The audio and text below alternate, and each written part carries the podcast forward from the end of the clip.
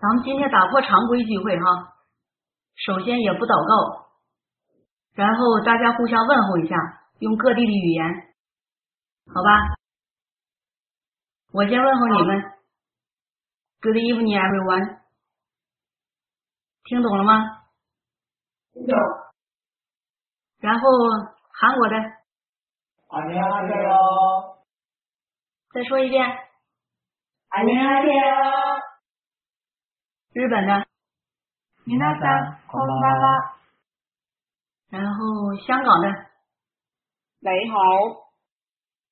台湾的，你好。还有哪儿的？村真， Good morning。韩国汉族的弟兄姊妹会说几句韩文不？会说几句。안녕하세요。 안녕하세요。 만나서반갑습니다。基本都到齐了是吧？是。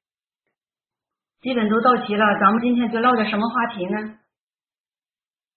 唠一个很重要的话题，这个话题是我们从神的做工开始到现在一直在唠的一个话题，对每个人都很重要，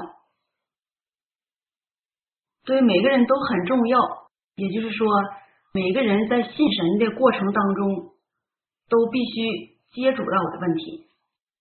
都能接触到的问题，都是一个很重要的、不可避免的，也是离不开的一个问题。说到重要，对于每一个信神的人来说，最重要的是什么？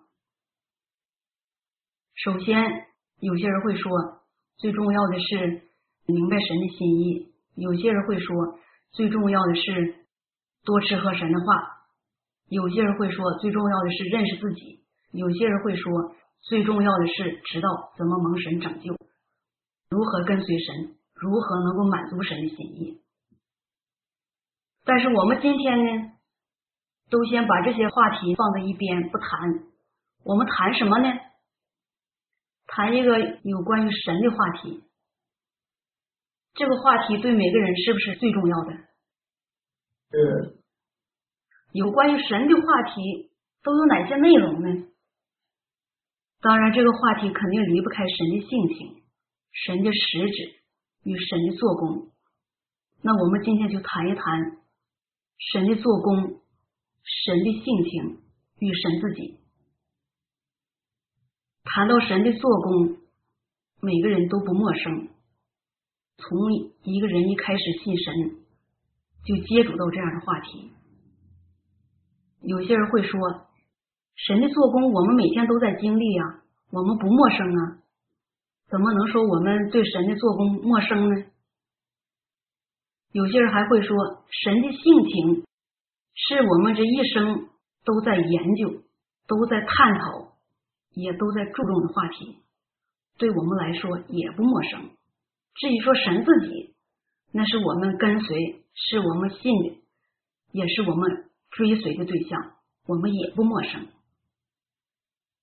但事实上，从创世以来，神就没有停止他的做工。在他的做工期间，他就一直在发表着他自己的性情，用各种方式表达着他自己的实质，发表着他的话语，也在不断的向人类表达着他自己，表达着他自己的心意，表达着他自己的实质，也发表着他。对人类的心意，对人类的做工，所以说这些话题在字面上来看，对每一个人来说不陌生。但事实上，就现在跟随神的人来说，对神的做工、对神的性情，以至于对神自己，都是很陌生的。为什么这么说呢？人在经历神做工的同时，人也在与神打交道。人自己觉得了解神的性情了，认识神的性情一部分了，人觉得与神很熟悉，对神了解很多。但是这些了解，就现在的情况来看，很多人只局限在书本上，也只局限在个人经历范围里，更局限在人眼见的事实当中，与真实的神自己相差很远。这个远到底有多远呢？也可能人心里不清楚，也可能你有一些意识，有一点感觉，但是就神自己而言，人对他的了解远远不能够得上真实的神自己的面目。所以说，我们很有必要把神的做工、神的性情与神自己这样的话题再拿出来交通一下。神的性情向每一个人，事实上都是公开的，不是隐藏的。因为神从来没有有意识的去回避任何一个人，也从来没有有意识的去掩饰自己，不让人认识他，不让人了解他，而是神的性情始终是公开的，始终是直白的面对着每一个人。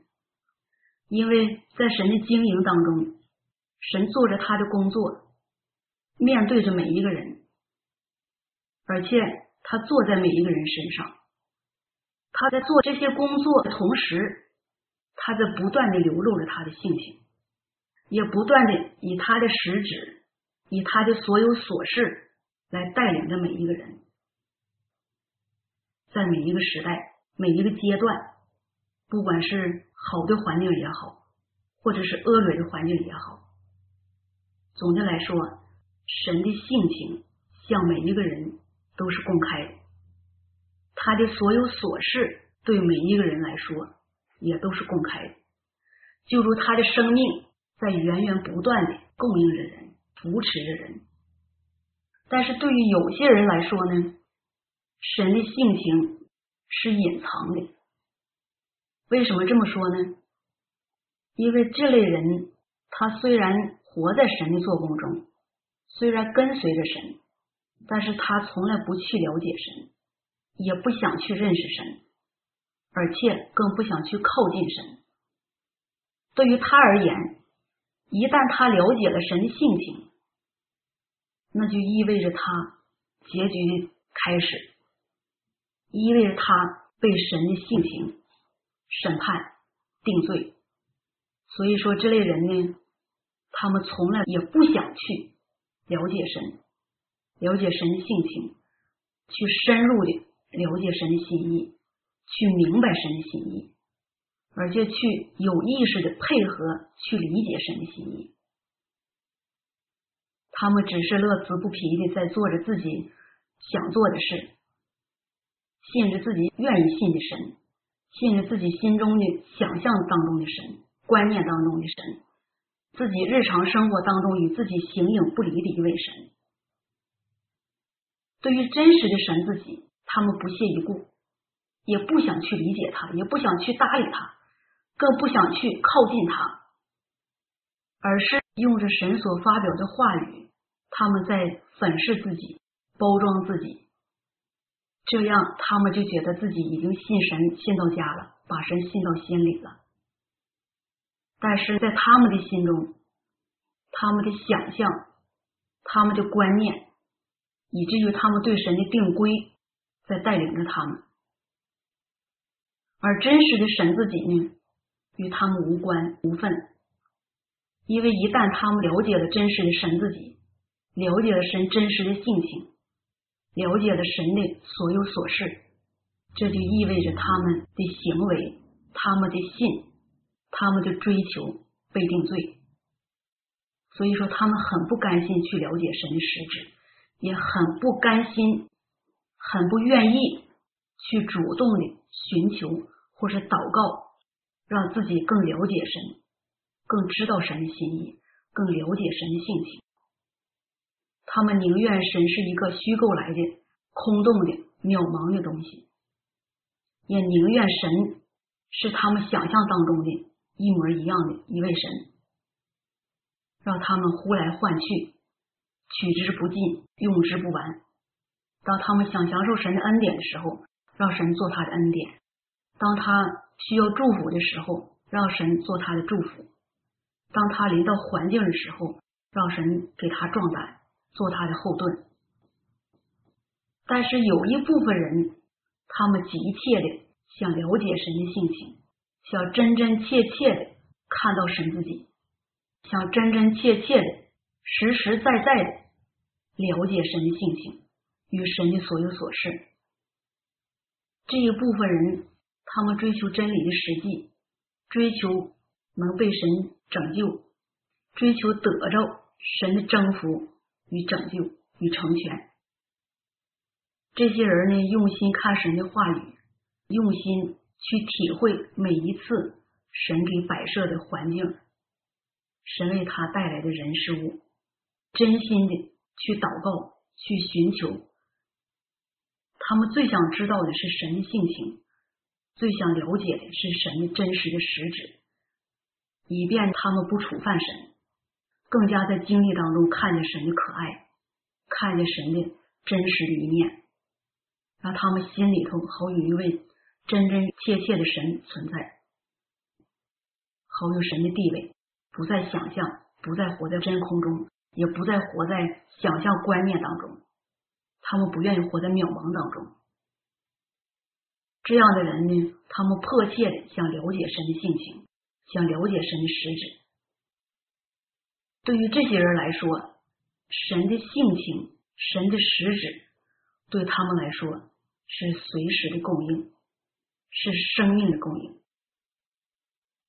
他们一旦了解神的性情，就能更加敬畏神；他们一旦了解神，就能更好的配合神做工，更好的体贴神的心意，尽好自己的本分。这是两种人对神的性情的态度。一种人呢，不想了解神的性情。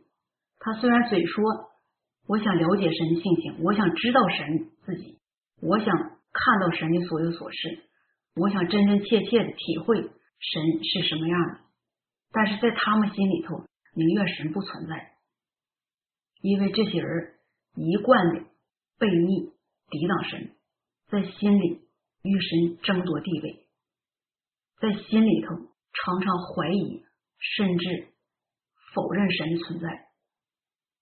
他们不想让神的性情，也不想让真实的神自己占有他们的心，他们只想满足自己的欲望，只想满足自己的想象，满足自己的野心。所以说这一部分人呢，你看他虽然信神，虽然跟随神，有些人甚至撇家舍业，但是他们的恶行不断。甚至有些人偷吃祭物，有些人挥霍祭物，有些人背地里还咒骂神，还有一些人利用地位之便与神争夺人，与神争夺地位，以各种方式，用各种手段让人崇拜，自己也在不断的见证自己，高举自己，总想让人高看他。甚至还有些人，让人误会他是神才好呢，让人把他当神待，那是最好的。他从来不向人说我是败坏的人，我也有败坏，我有狂妄，你们别崇拜我。无论我做的多好，都是神的高台，都是我应该做的，从来不说这样的话。为什么不这样说呢？他就生怕。没有了在人心中的地位，所以这样的人从来不去高举神，也不去见证神。他不去高举神、见证神的原因，是因为他从来就不去了解神。他不了解神，他能认识神吗？不可能。所以说，神的做工、神的性情与神自己。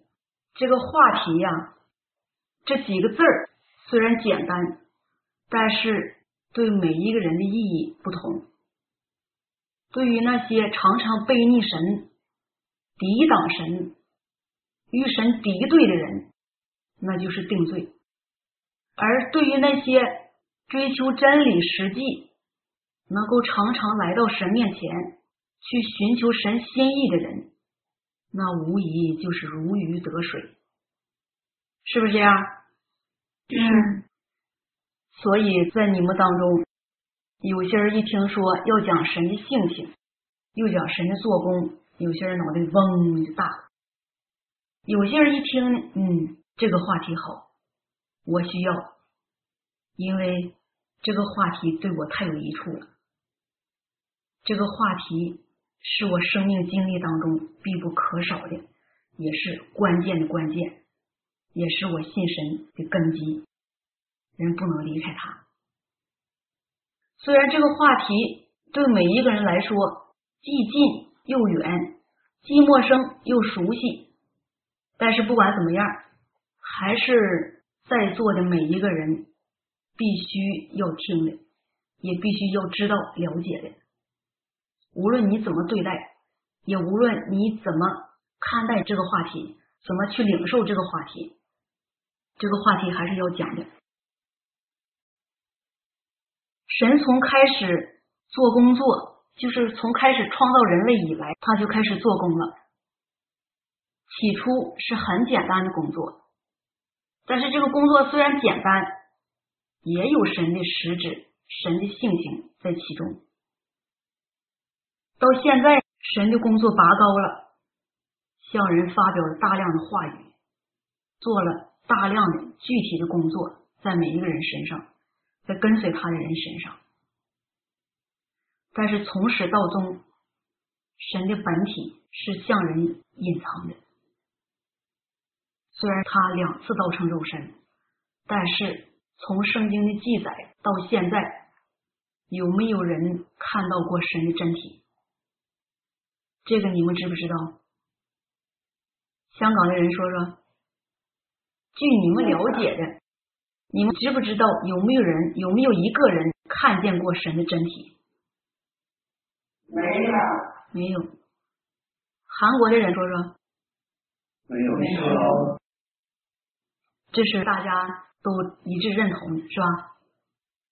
没有一个人看见过神的真体，也就是看见过神的真实面目。那就是说，神的真体就是神的灵。向所有的人是隐藏的，向所有的人是隐藏的，包括神创造的亚当、夏娃，还有包括神约拿的艺人约白，都没有见过神的真体。那神有意识隐藏他的真体，是因为什么呢？有些人说了，神怕吓着人呢。你们会不会这么认为呢？有些人说了，神这样隐藏他的真体，是因为人太渺小，神太大，人不能看，人一看就得死。还有些人说了，神每天忙着经营他的工作，可能没工夫向人显现，让人看见。不管你们怎么样认为，我这里有一个结论。这个结论是什么呢？我刚才说的话题是什么？神为什么要吓人？没有人见过神的本体。有人说，就是没有人看见过神的本体。神为什么要向人隐藏？嗯，这个为什么要向人隐藏？这里有一个有意向人隐藏。这个你们都听见了吧？神从未向人显现过他的本体。神为什么要有意隐藏他的本体？那你们认为神的本体存在吗？存在。这个是肯定的，是吧？不能信了半天神的本体根本不存在，这就麻烦了。首先呢，肯定神的本体是存在的。是吧？至于多大是什么样，那这个是不是我们该探讨的问题呢？不是，这个回答是否定的，是吧？不是我们人类该探讨的问题。那什么是我们该探讨的问题呢？是信心。我们还回到刚才的话题，神从未向人类显现他的本体，神为什么有意向人类隐藏他的本体？原因只有一个，那就是受造的人类太渺小，受造的人类被撒旦败坏的，不配看见神的本体。所以说，神从他开始做工以来到现在，一直在隐藏着他的本体，这是唯一的原因。这个清楚了吧？清楚了。但是，神隐藏着他的本体的同时，神一直伴随着人类，做工在人类身上。自从有了他的经营以来。他就在一直尽心尽力做着他的工作，以他的大能，以他的智慧，以他的权柄做工在每一个人身上，以至于有了律法时代，有了恩典时代，有了现在的国度时代。虽然神向人隐藏，那是他的本体，但事实上神的性情。神的所有琐事与神自己对人类的心意，神是毫不保留的都显现给人，都让人看见，让人经历。这个是不是事实？是。是。为什么这么说呢？神无论以什么样的方式、什么样的角度做工作，他从来都是以他真实的身份在对待人。做他的工作，说他该说的话，在人看呢，这不算什么；但是在神自己来看，神无论站在什么角度上说话，是站在三层天的高度，或者站在肉身角度来说话，甚至站在一个人的角度上来对人说话，他都是尽心尽意的做着他每一份该做的工作。对人没有任何的欺骗，对人没有任何的隐藏。在他做工期间，他发表着他的言语，也发表着他自己的性情，发表着他自己的所有琐事，毫不保留，以至于律法时代之后，神第一次道成肉身，多长时间？你们知道吗？三十三年半，这个时间三十三年半，对于一个人来说，时间算长吗？不长，不长，因为人家岁数一般都是到七八十，是吧？所以说三十三年半，在人来看不是很长，但是对神来说，他成为一个人，一个普通的人，生在一个普通人的家庭，又在一个普通人。家庭中长大，作为一个普通的人，他担当着神的工作，担当着神的托付来做工作。在恩典时代，从开始做工一直到钉十字架，这期间主耶稣受了多少苦？这个虽然不是现在的人有目共睹的，但是在圣经当中记载的，你们能不能体会到一些？应该是可以，是吧？是，不管记载的这个事实当中是有多少细节也好，或者是轮廓也好，总的来说，这些时间段里的工作，它是充满了苦难，充满了苦难。对于一个人来说，也可能觉得这三十三年半时间不长，受那点苦不算什么。但是对于担当神工作的、担当神托付的主耶稣来说，这苦是不是很大？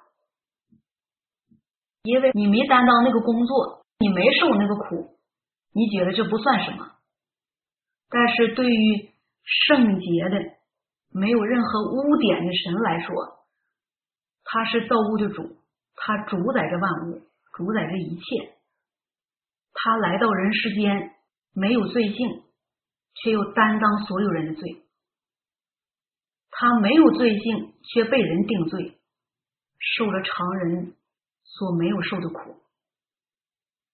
他这个受苦，意味着什么？意味着他对人类的奉献，意味着他为了拯救人类，为了赎人的罪，为了完成这一步工作所付的代价。这个代价是血的代价，是生命的代价，是任何一个受造之物所不能代替。就因着他有神的实质，他具备神的所有琐事，他才能担当这个苦。才能担当这样的工作，是任何一个受造之物所不能代替的。这里头有没有神的所有琐事的流露啊？有。这是恩典时代的做工。到了国度时代，神又一次道成肉身。这个方式虽然与第一次道成肉身是一样的，但是到现在做工已经二十多年了。在这个做工期间，神仍然毫无保留的在发表着他的言语，发表着他的所有琐事，在做着他该做的工作，同时也在不断的忍耐着、宽容着人的悖逆与人的无知。这是不是也是神做的工作？是。那在这个期间，神是不是也在不断的流露着他的性情？是不是也在不断的流露着他的性情？是，哎，表达着他自己的心意。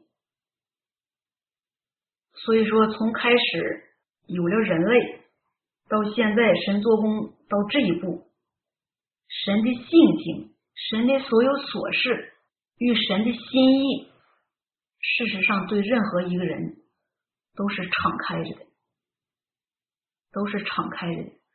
神从来没有有意隐藏他的实质，隐藏他的性情，隐藏他的心意。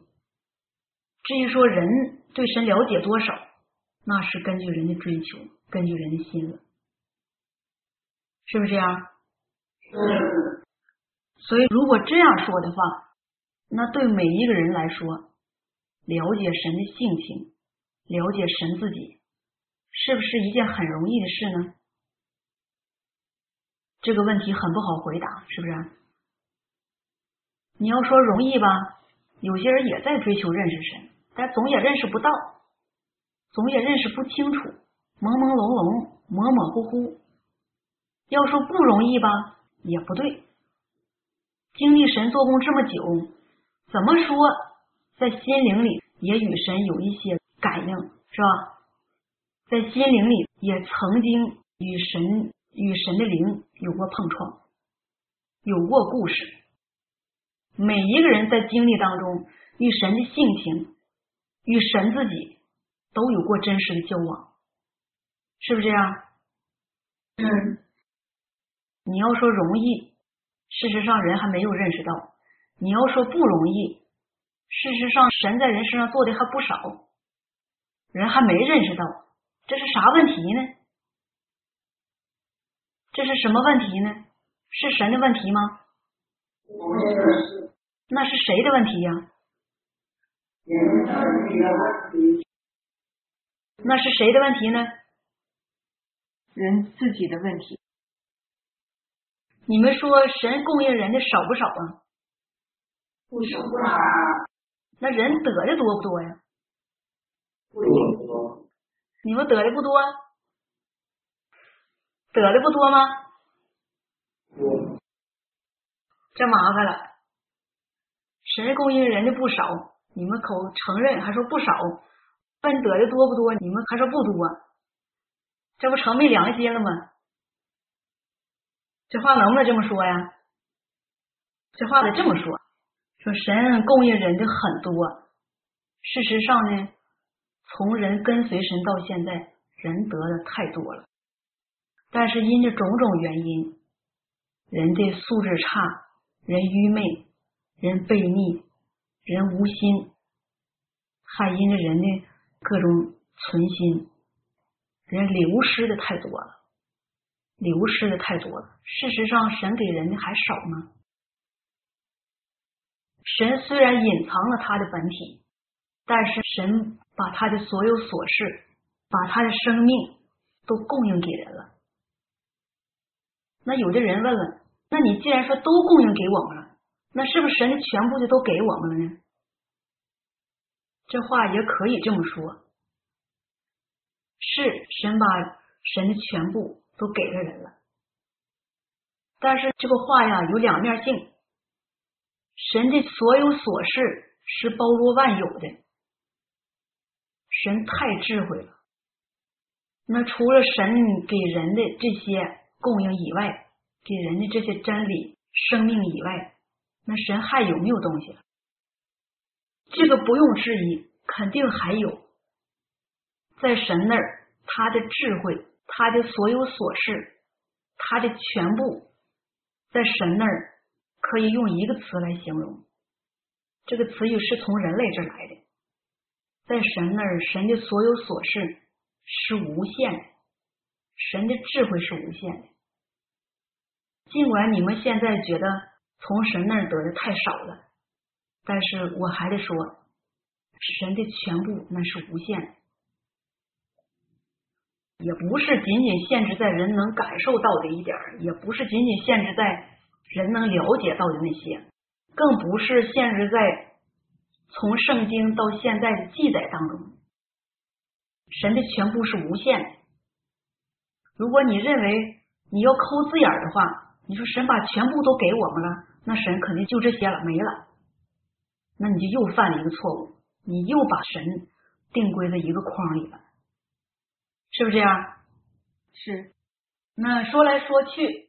我们还是说我们主要的话题，这个话题啊还得拉回来。神的做工，神的性情与神自己，这三个是不是一呀？嗯。虽然说了三个词语，但是这三个呢，事实上是一，是一件事儿，是吧？神的做工里头发表着神的性情，神的性情呢？是在神做工期间一点一点流露出来的，发表出来的。这个发表出来的每一样东西都代表神自己，是吧？你说神的怜悯慈爱代不代表神自己？代表。神的宽容忍耐代不代表神自己？代表。那神的智慧代不代表神自己？代表。神至高无上，代不代表神自己？代表。神威严烈怒呢？代表。神的公义呢？代表。神无所不能呢？代表。都代表神自己，是吧？是。这个话题是可以这么说的：关于神的做工、神的性情与神自己。你们手里可能都有从圣经里摘录下来的这个章节，是不是？咱们要想了解神的性情，要想了解神自己，就得从一点一滴做起。从哪些事儿的一点一滴做起呢？首先，我们从圣经里头找出一些段落与章节，把这些章节拿出来，我们来分享一下。这些东西虽然是旧的，但是我们交通呢是新的东西。我们要交通一些更新的东西，是人没有的，人没听过的。虽然选的章节不多，就是为了节省时间，我们没选太多，也没选太详细。如果你们自己愿意看详细的呢，可以自己在圣经里再看一看，再找一找，好吧？啊啊。也可能有些人觉得不可思议，把亚当夏娃也拿出来了，挪亚又拿出来，这不又走回头路了吗？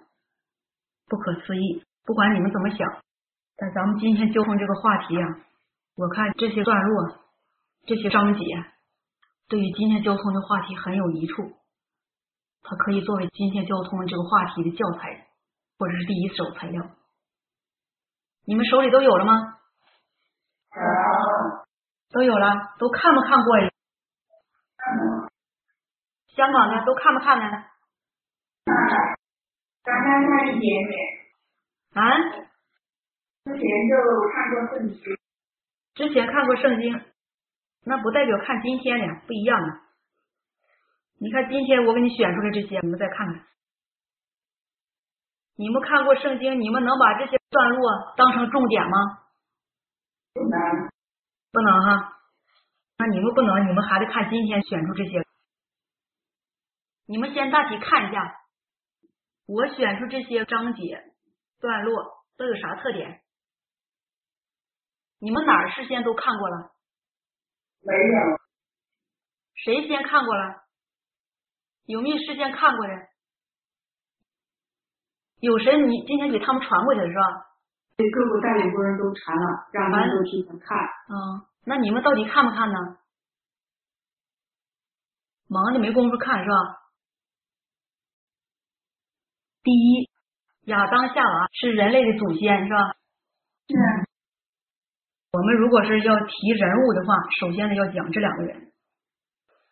第二呢，诺亚是第二个人类祖先是吧？看到了是吧？看到，第三呢，亚伯拉罕，亚伯拉罕的故事是不是大伙都知道啊？是可能有些人知道，有些人不太清楚哈，听个影儿。第四个人物呢，毁灭索多玛涉及到谁了？罗德，嗯，但是在这里没提罗德，提谁了？亚伯拉罕，亚伯拉罕。对，还有一个主要是也提到耶和华神说了什么，这个看到了吗？看到了，看到没？你们都认真看啊。第五个人物约伯，约伯哈，约伯的故事在咱们这一部做工当中，在神的这一部做工当中，是不是神提的挺多？是那你们是不是很关心这个故事？在你们关心同时，有没有细看看圣经啊？关于约伯的故事，约伯都说了哪些话，做了哪些事儿？有没有人读过约伯记？最多的读过几遍呢？是不是常常看？香港的姊妹说说，之前就是在恩典时代的时候读过一两遍，之后就没再读过是吧？没有，那就挺可惜呀、我告诉你们啊，这一部做工当中多次提到约伯，这个多次提到没有引起你们的注意，这就证明了一个事实：你们对做好人、对做敬畏神、远离恶的人不感兴趣，因为你们对于神所提到的约伯的故事，你们根本就不去关心，也不去看。就知道个大概，让旁人讲一讲就完事儿。那你们到底注重啥呢？对于神提到的这么重要的一个人物，你们都不去关心他，都不去了解他，你说你们对神话是什么态度呢？这是不是可悲的事儿啊？是证明你们多数人不务实啊，不务实，都不是追求真理的人。你要是追求真理的话，神一提到这个人，一提到这样的故事，是你能够得上，是你能摸得着的，你就会很快的去赶紧看，多看几遍，去了解，然后自己能想办法去效仿，去尽力做到他能做到的。但是你们在座的这些人呢，居然说多数人都没有读过，这个是个严重的问题。好了，回到我们的话题哈，在律法时代旧约这里，我主要摘录一些人物的故事，这些人物很有代表性。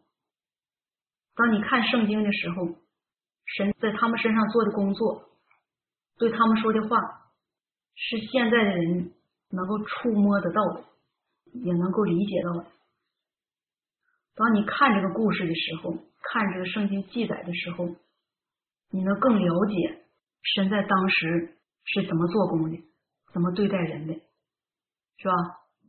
但是我今天找出这些章节呢，并不是让你去了解这些人物，目的是想让人从这些人物的故事当中看见神的作为，看见神的性情，能更有利于人去认识、去了解神，看见神真实的一面。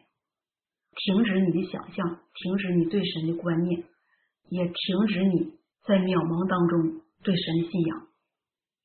这是不是有一处？是。那你们现在在看这些人物、这些段落，心里会怎么想？觉不觉得我选出这些段落是多余的？没有。不管你们怎么想，你们能不能够得上？咱们现在还得回到咱们的主题，在圣经当中，我选出来这些人，今天你们都认真的看一下，都认真听一下，要达到啥果效呢？就是我刚才说的，让你凭空去了解神的性情，了解认识神自己，你可能觉得挺无助、无能为力，所以说我就想出这么个办法，如何让人能够更了解神。更真实的去体会神的心意，去认识神的性情，认识神自己，让人真真切切的感受到神的存在，让人真真切切的体会到神对人类的心意，这就达到我选这些段落的目的了。那现在我们就开始念这些段落吧，是吧？哦。你们都在看是吧？是。我刚才告诉你们了，目的不是为了让你们看这些人物的故事，目的是让你们了解神在人身上是如何做工的，神对待人类的态度是什么样的。目的是让人了解，通过什么了解呢？通过神曾经做过的工作。还有神现在正在做的工作，来了解神的点点滴滴。这些点点滴滴是真实的。好了，那我们就开始念了啊。有神呢？你先念亚当夏娃。一亚当夏娃一神对亚当的嘱咐，创世纪二章十五至十七节。耶和华神将那人安置在伊甸园，使他修理看守。耶和华神吩咐他说：“园中各样树上的果子你可以随意吃，只是分别善恶树上的果子你不可吃，因为你吃的日子必定死。”二神造夏娃，创世纪二章十八至二十节。耶和华神说：“那人独居不好。”我要为他造一个配偶帮助他。耶和华神用土所造成的野地各样走兽和空中各样飞鸟，都带到那人面前，看他叫什么。那人怎样叫各样的活物，那就是他的名字。那人便给一切牲畜和空中飞鸟、野地走兽都起了名。只是那人没有遇见配偶帮助他。创世纪二章二十二至二十三节，耶和华神就用那人身上所取的肋骨造成一个女人，领他到那人跟前。那人说：“这是我骨中的骨，肉中的肉，可以称她为女人，因为她是从男人身上取出来的。”三创世纪三章二十至二十一节，亚当给他妻子起名叫夏娃。因为她是众生之母，耶和华神为亚当和他妻子用皮子做衣服给他们穿。好了，你们听了这一段什么感觉？当你们身临其境的时候，在你们心里，神是一位什么样的神？你们听到这些段落之后，在每一个人心里。有没有一幅图画？关于神与亚当的一幅图画？有没有？这个可以想象一下，是吧？首先，神对亚当的嘱咐，为什么摘录这一段呢？从创造人类以来，这是神对人的第一次嘱咐。他这个嘱咐里带着什么？带着他的心意，也带着他对人类的担忧，是第一次嘱咐。那就是说，从神创造人类一开始，神对人类就有了责任。他的责任是什么呢？他的责任是什么呢？他要保护人，他又看顾人，他希望人能够相信，也能够听从他所说的话。这是首先神对人类的第一个期望，所以神说出了这样的话。耶和华神吩咐他说：“园中各样树上的果子，你可以随意吃；只是分别善恶树上的果子，你不可吃，因为你吃的日子必定死。”这一句简单的话当中，代表着神的心意，也流露着神的心已经在开始牵挂着人。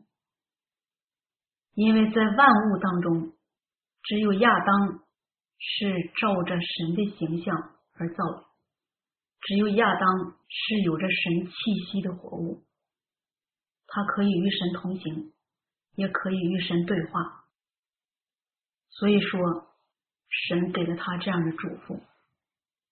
这个嘱咐当中，有人可以做的，也有人不可以做的。神把他说的很清楚。这个画面给我们什么感觉呢？神牵挂着人，而人所做的、人所要做的、人的一言一行与神息息相关，是不能分开的，是不是这样？是。这几句简单的话，我们看到了神心，看到了神的一个什么样的心呢？神的心里有没有爱？有，有爱。有没有牵挂？有。神更有智慧，更有疼爱，是不是这样？是。现在我这么一说，你们感觉这几句话简不简单？不简单。不简单了吧？是，那你们能看到吗？看不到，看不到。你们看不到。那如果神亲口对你说了几句这样的话，你心里会怎么感觉呢？如果你是一个没有人性的人，你的心是冷冰冰的，你没有任何的感觉，你体会不到神的心。你也不会去理解神的心，但是如果你是一个有良心、有人性的人，你会有什么样的感觉呢？你会感觉到温暖，感觉到被关爱，感觉到被爱的感觉，是不是这样？嗯。那当你感觉到这个的时候，你对神会怎么样呢？你会不会依恋神呢？会。你会不会对神心生敬爱呀？会，会。那你的心会不会靠近神呢？会。哎，事实上，在神的这部做工当中，类似这样的话，神说的多不多？啊。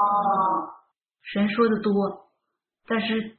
就现在的人来说，体会到神的这样的心的人有吗？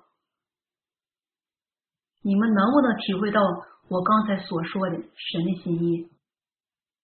具体的、真实的、现实的，你们体会不到。所以我说你们对神没有真实的认识与了解。嗯，这段话咱们就交通这么多。第二，神造夏娃，这里有一段关键的话，你们也把它画下来。那人怎样叫各样的活物，那就是他的名字。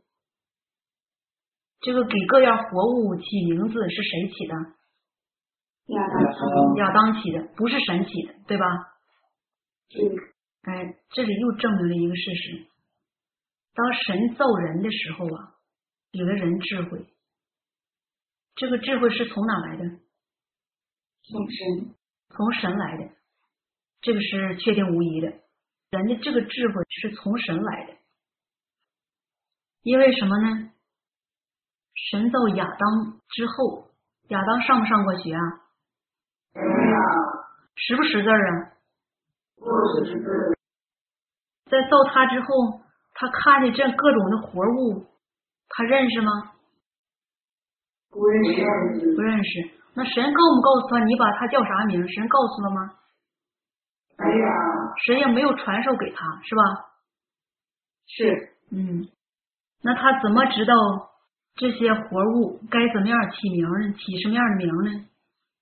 这就证明了一个事实：当神造人的时候，给人加添了神的智慧，是不是这样？嗯是，这是一个关键点，你们听清楚了哈。还有一个关键点在哪呢？亚当给这些活物起了名字之后，那这些活物的名字在神那儿就已经定了。为什么这么说呢？这里又有神性情，我们必须说明一下。神造的人，给了人气息，也给了人他的智慧与他的一些能力与所有琐事。神给了人之后呢，人就能够独立的做一些事，独立的想一些事。人想出来的，人做出来的，神不干涉，神就以这个为准了。所以说这句话这么说：那人怎样叫各样的活物，那就是他的名字。这就意味着什么？神。并不做任何修改，他说叫什么，神就说是，神就确定了那个东西叫什么了。神有没有意见？没有，没有，这是肯定的。所以这里看到了什么？神给了人智慧，人用神所给的智慧做事，做了正面的事，在神那儿是被肯定的。是被约拿的，是被承认的。神并不做任何的评价或者批判，这是任何一个人类或者任何的撒旦邪灵都做不到的。这里有没有神性情的流露？那如果作为人，作为一个败坏的人，或者作为撒旦，他会不会与？另外的人，或者是另外的与他不同的势力去争夺这个地位，一定会。你说要叫这个，我偏不叫，我就要叫那个。你说叫张三，我偏叫李四，我就要显我的高明，我比你还高。你别看你是从我来的，我还是比你高。他肯定要否认，肯定要显露自己，他要证实。他有独立的思考，他有独立的见解，这就是什么狂妄。而在神那儿呢，有没有？没有，没有。神对于亚当做的这个事儿，有没有任何的举动啊？没有，没有。这里没有，肯定的说没有。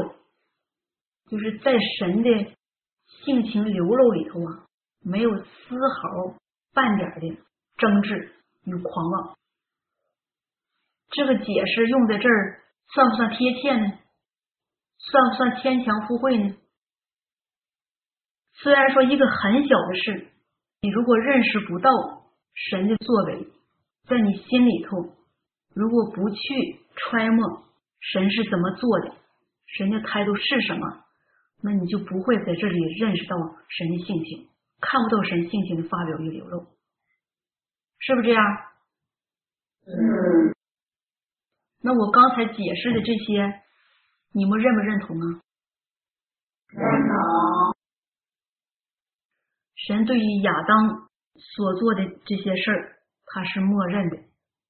他虽然没有大张旗鼓说你做的好，我称许，或者你做的好，都对，我赞同。他虽然没有说这些话，但是在他心里是认可的，默认了。这里有一个神性情的流露，就是我们刚才所说的夏娃的名字是谁起的？亚当，亚当起的，这个也说明这个问题，是不是？是第三，这个关键，亚当给夏娃起的名字是有意义的，是吧？这就证明当时亚当被造之后，他是有思想的，他明白很多东西。至于他明白什么，明白多少，我们现在不做研究，也不做探讨。第三段这句话的重点在哪儿呢？耶和华神为亚当和他妻子用皮子做衣服，给他们穿。这句话如果不拿来今天交通，你们可能一辈子都意识不到这句话里有什么内涵。首先，我给你们一点线索啊，你们可以展开你们的想象，想象一个伊甸园，然后亚当、夏娃他们住在其间，神去看望他们，他们赤身露体，然后藏起来了，藏起来之后呢，神就叫他们，他们说什么？我们赤身肉体不敢见你。圣经里这话也可能原话不是这么说的，是吧？但是大概意思是这样，因为他们赤身肉体不敢见神。耶和华神做了什么呢？用啥给他们做衣服了？皮子，用皮子给他们做衣服了，这是很好的衣服，是不？是。拿到现在来说是高档衣服，不是所有人都能穿得起的，是不是？那就皮衣了，是不是？是最原始的皮衣。那我们可以讲一个小笑话：最早人类的祖先穿的第一件衣服是什么？啥衣服？皮衣，皮衣是吧？是。谁做的？哎，这衣服是神做的，重点在这儿。那这个值不值得讲一下呢？值得。我刚才这么一描述，你们脑袋里有没有一个图画呀？应该大概有一个轮廓是吧？因为人脑袋都不是死的嘛。但是这个画的重点在哪儿呢？这个还得细说，是吧？重点不在皮衣上。今天说这话的目的呢，不是说。让你们知道人类穿第一件衣服是什么，这是个笑话，是吧？但是也是事实，可以当笑话听。重点在哪儿呢？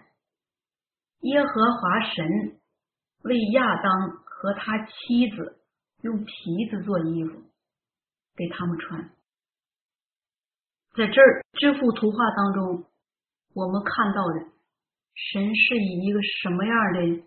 身份来与亚当夏娃在一起，在只有两个人的世界当中，神是以一个什么样的身份出现的呢？以神的身份出现的吗？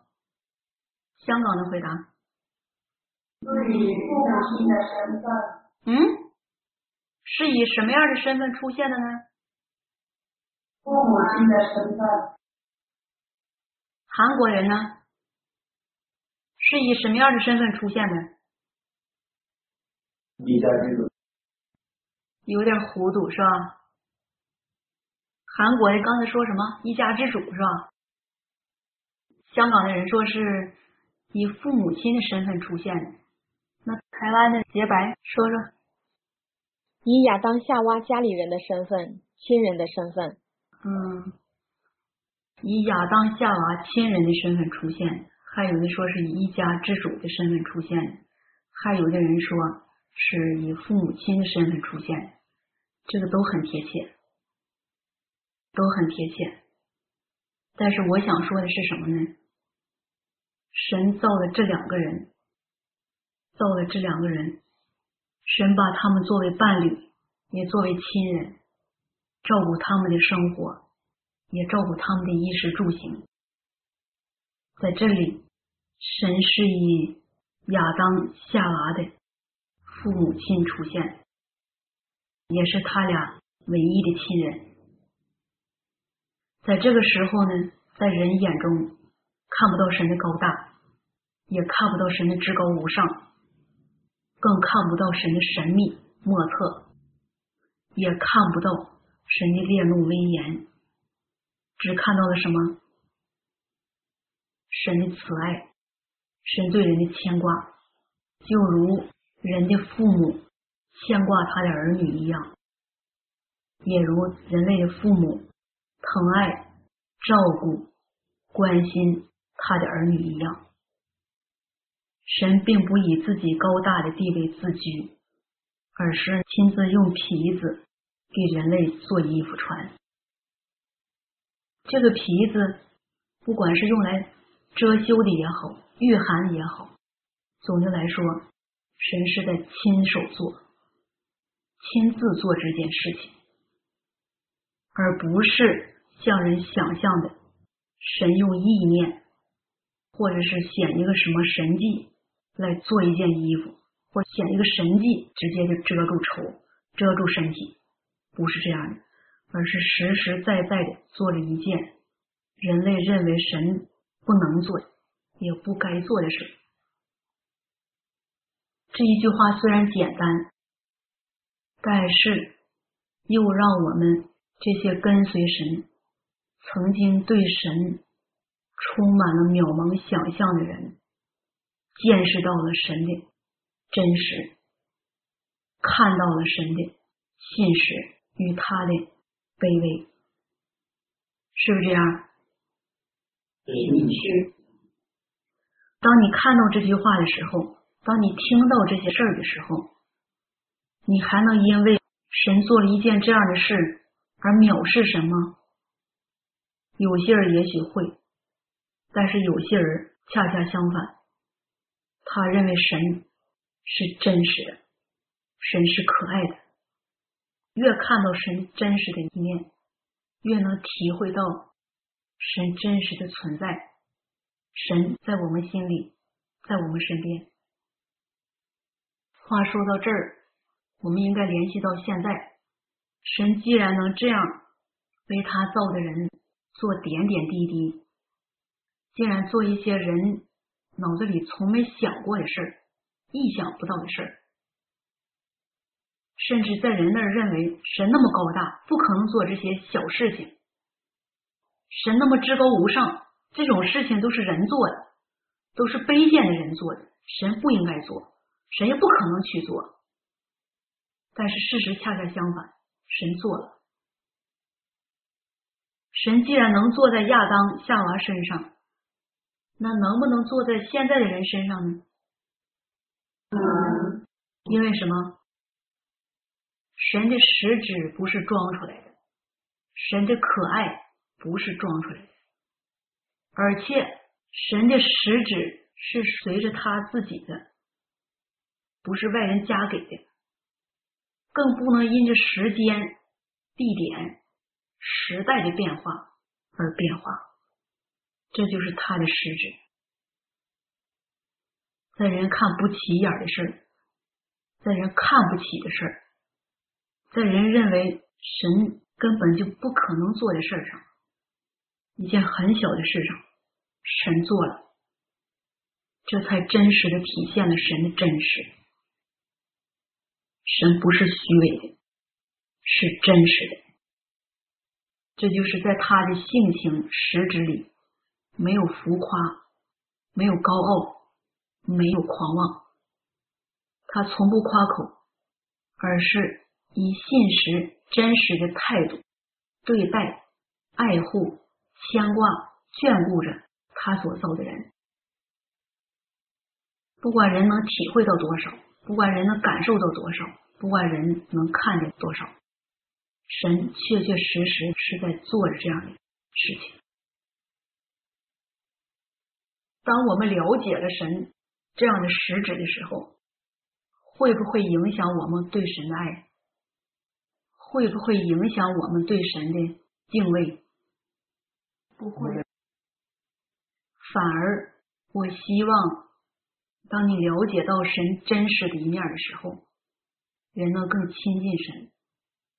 更真实的体会到神的爱与神对人的眷顾的存在，更能体会得到，体会到这个事儿的同时，能够将心交出来给神，不要自己把着，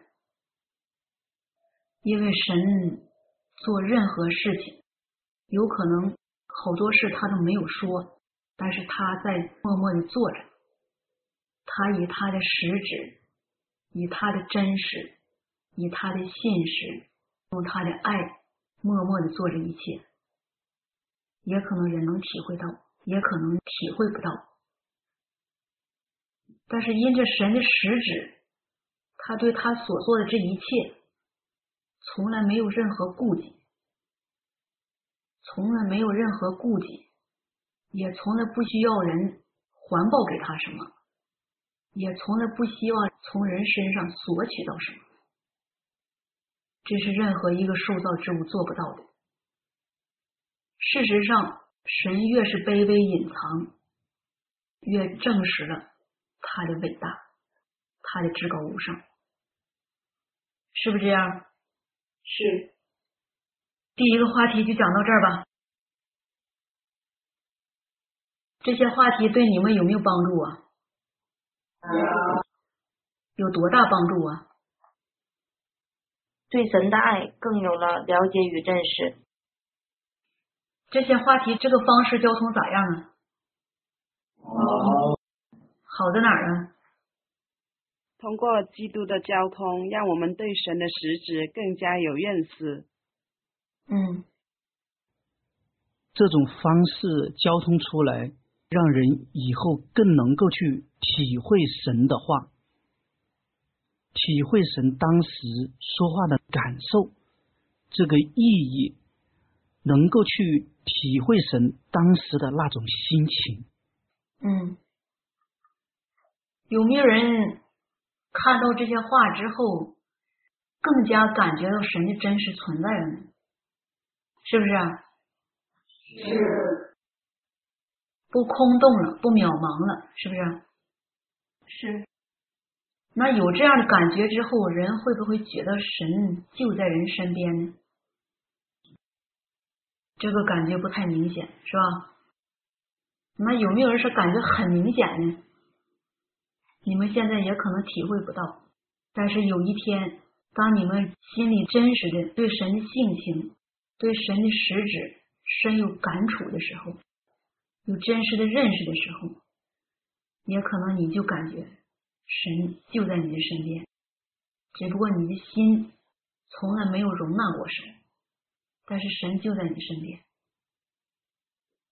休息一会儿吧，哈。好。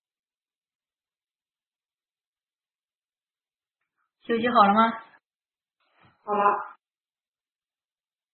这样的方式交通，你们觉得怎么样？好。能不能跟得上呢？能跟得上哈。你们觉得交通关于神的做工、神的性情这样的话题是不是很沉重啊？不沉重。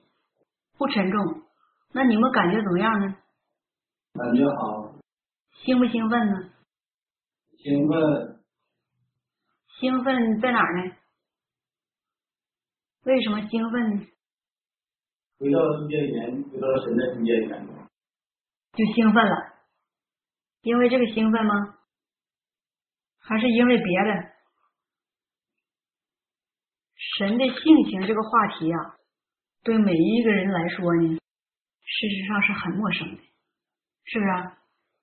是你看，你平时想象，或者是在书里看到的，或者听交通的，你总是觉得像盲人摸象似的，摸了摸，事实上眼睛看不见，看不见就给不了你一个轮廓，也给不了你一个概念，让你去定义什么是神性情，什么是神实质，你总不能定准这个表现是不是神的性情啊？我认为这样的神的性情实质是不是准确呀、是不是对呀？在人心里头老有这些疑惑，是吧？是你不能定准的事儿，你还想去了解的事儿，在你心里头就老有矛盾，老有冲突，是吧？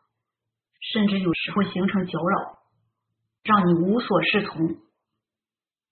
因为你想追求他，你想认识他，你想看清他，但是你却老也得不着答案。这事儿对人是不是痛苦的事儿？是当然，这话只是针对一部分人来说，针对那些想追求敬畏神、想追求满足神的人来说，这话可以这么说。但是对于那些根本就不搭理这些事儿的人，其实是无所谓的。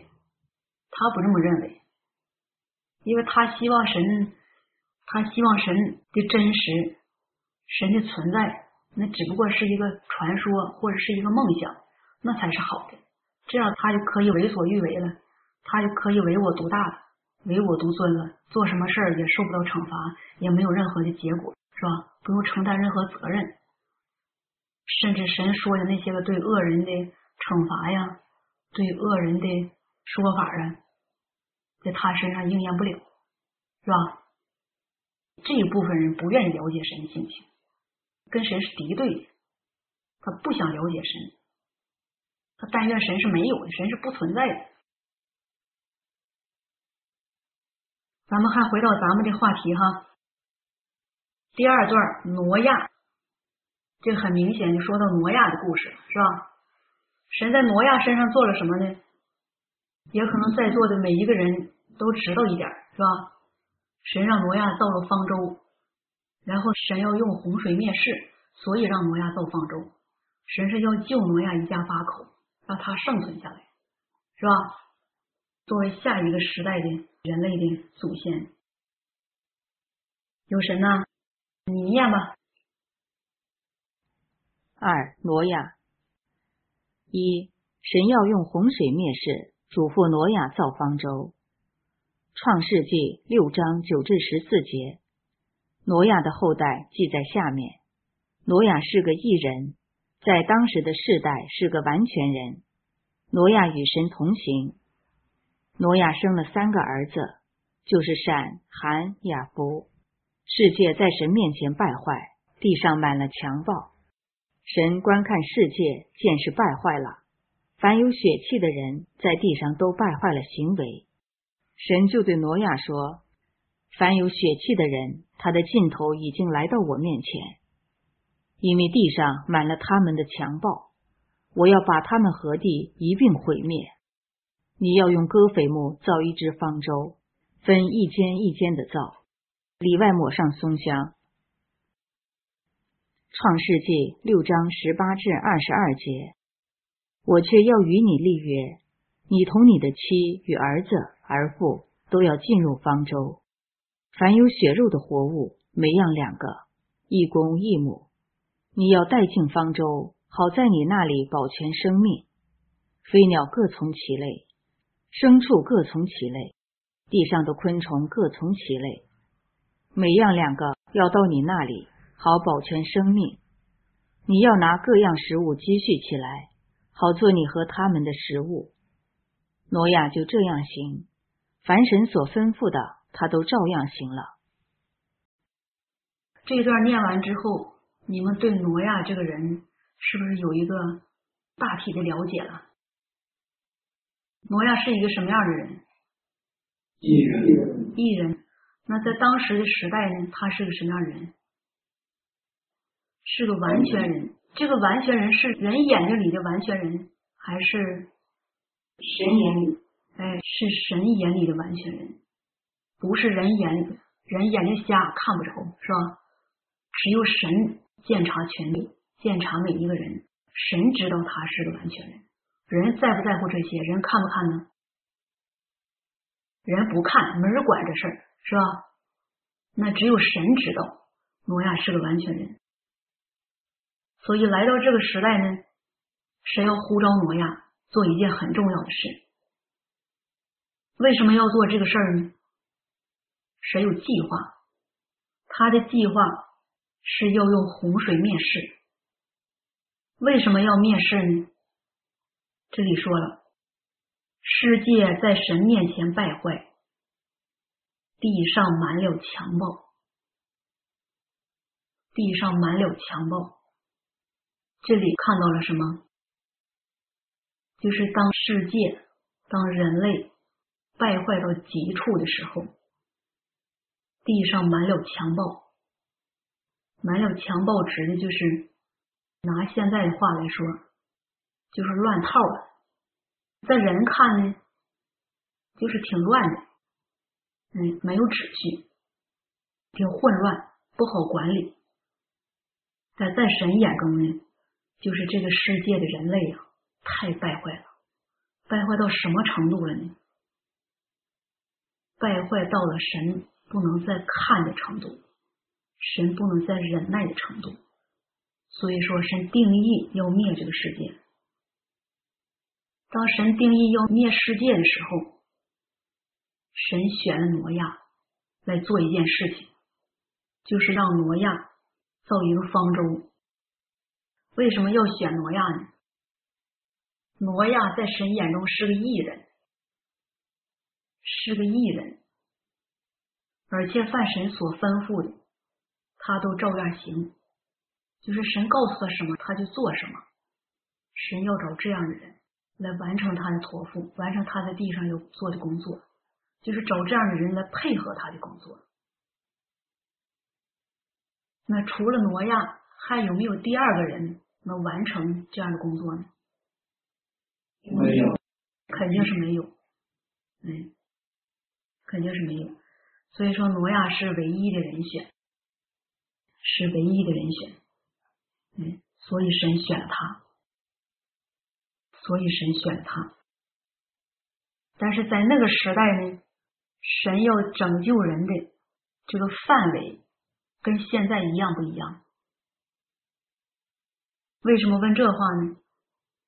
因为在那个时代啊，只有挪亚是个异人。那神是不是只让挪亚一个人造了方舟之后生存下来呢？没有，是吧？神让挪亚的三个儿子、儿夫与他的妻一同生存下来。就是在那个时代啊。虽然在神眼中的艺人只有挪亚一个，那他的儿女是不是呢？他的妻是不是呢？不是，是吧？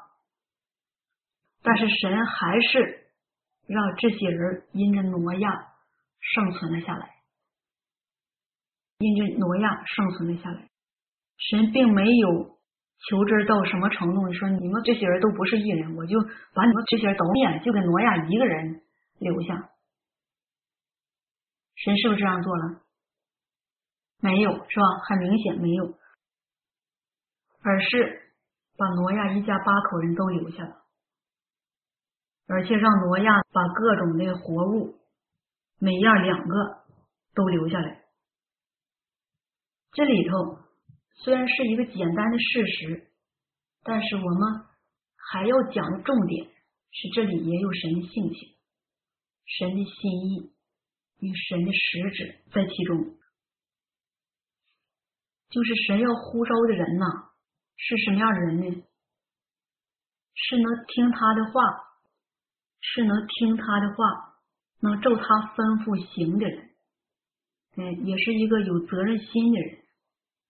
能够拿神的话，能够拿神的话当成自己当尽的责任与托付来完成的一个人，那这个人是不是必须是认识神的人呢？不是，在当时那个时代，挪亚并没有听过太多的神的教导。虽然这里记载了挪亚与神同行，但是他见没见过神的本体啊？这里可以肯定的说，没有，因为在那个时代领导人的只是神的使者，他们可以代表神说话、做事，但是只是传达神的旨意。神的意思，并不是神的本体。在这一段里，看到的是挪亚这个人要做的事，还有神对他的吩咐。但是神的性情发表了什么呢？就是神做每一个事儿啊，都有精密的计划，都有精密的计划。当他看到一个事儿或者一个现象，发生的时候，在他眼中，他有一个衡量的标准。他不是对任何事都无动于衷，没有感觉，而是恰恰相反。当一个事情、一个现象临到他眼中的时候，他就开始计划怎么样对待这样的事情与现象，怎么样对待这样的人。在他的计划里是很精密，而且是很准确。你看，这里有一句神对挪亚说的话，神就对挪亚说：“犯有血气的人，他的箭头已经来到我面前，因为地上满了他们的强暴，我要把他们和地一并毁灭。”那这次在神话里，神说毁灭的光是人吗？不是，因为神说了，犯有血气，就是所有的活物啊，犯有血气的所有的活物，神都要毁灭。为什么神要毁灭呢？这里又有神性情的流露，在神眼中，他对待人类的败坏。对待犯属血气的人的污秽、强暴，还有悖逆，他的忍耐有一个限度。他的限度到什么程度呢？那就是神说的：“神观看世界，见是败坏了，犯有血气的人，在地上都败坏了行为。在神眼中，犯有血气的。”在地上都败坏了行为，这话是什么意思呢？就是凡是活物，包括跟随神的人，包括口称神名的人，包括曾经对神献燔祭的人，包括口头承认神，甚至赞美神的人，他们的行为一旦满了败坏。达到神的眼中，神就要毁灭他们，这是神的极限。就是说，神忍耐人类，忍耐犯有血气的人的败坏到什么程度呢？就是到了所有这些人呢，无论是跟随神的还是外邦人，这些人都不走正路了。都满了邪恶，不是仅仅道德败坏了，都满了邪恶。神说的话根本就不听，根本就不听，对神没有任何的敬畏，甚至更严重的是，没有一个人相信神的存在，更没有一个人相信这个世界是神主宰的，是神能给人带来光明。带来正路，人类一旦到了这个程度，神就不再忍耐了。那取而代之的是什么呢？那就是神的怒气，神的惩罚即将临到。这里是不是有神的性情？是。这算不算神性情的一部分流露呢？算。那拿到现在。这个时代，在神眼中还有没有一个艺人呢？在神眼中还有没有一个完全人呢？没有。这个时代是不是在神眼中犯有血气的人在地上都败坏了行为呢？是，在这个时代，除了神打算要做成的人，除了这些能够跟随神、接受神拯救的人类以外，是不是所有犯属血气的人都已经在挑战神的忍耐极限呢？是。可想而知，就你们身边发生的事儿，就你们眼睛看到的、耳朵听到的、亲身体验到的每一件事，在这个世界上每天所发生的每一件事，是不是都满了强暴呢？是。那在神眼中，这样一个世界，这样一个时代，是不是应该结束了呢？是是。但是现在神做的这个事情啊，虽然说与当时挪亚时代那个事情不一样，但是神的心情、神的性情与当时是一模一样的感觉。嗯，神虽然能忍耐，那是因为他的工作，但是他要做的事儿，按着各种环境与条件，就是这个世界。在神眼中已经该灭了，跟洪水灭世那个时候的情况是有过之而无不及，是不是这样？是。但是不同的是什么呢？这是神的心最难过的一个地方，也可能你们任何人都体会不到，是什么呢？在洪水灭世的时候，神可以呼召挪亚去造方舟，去预备神在洪水灭世之后的一个工作，可以呼召一个人挪亚。但是现在，神却没有人可呼召，因为什么呢？这个原因可能在座的每一个人都知道，都清楚。这个事儿用不用我说清楚啊？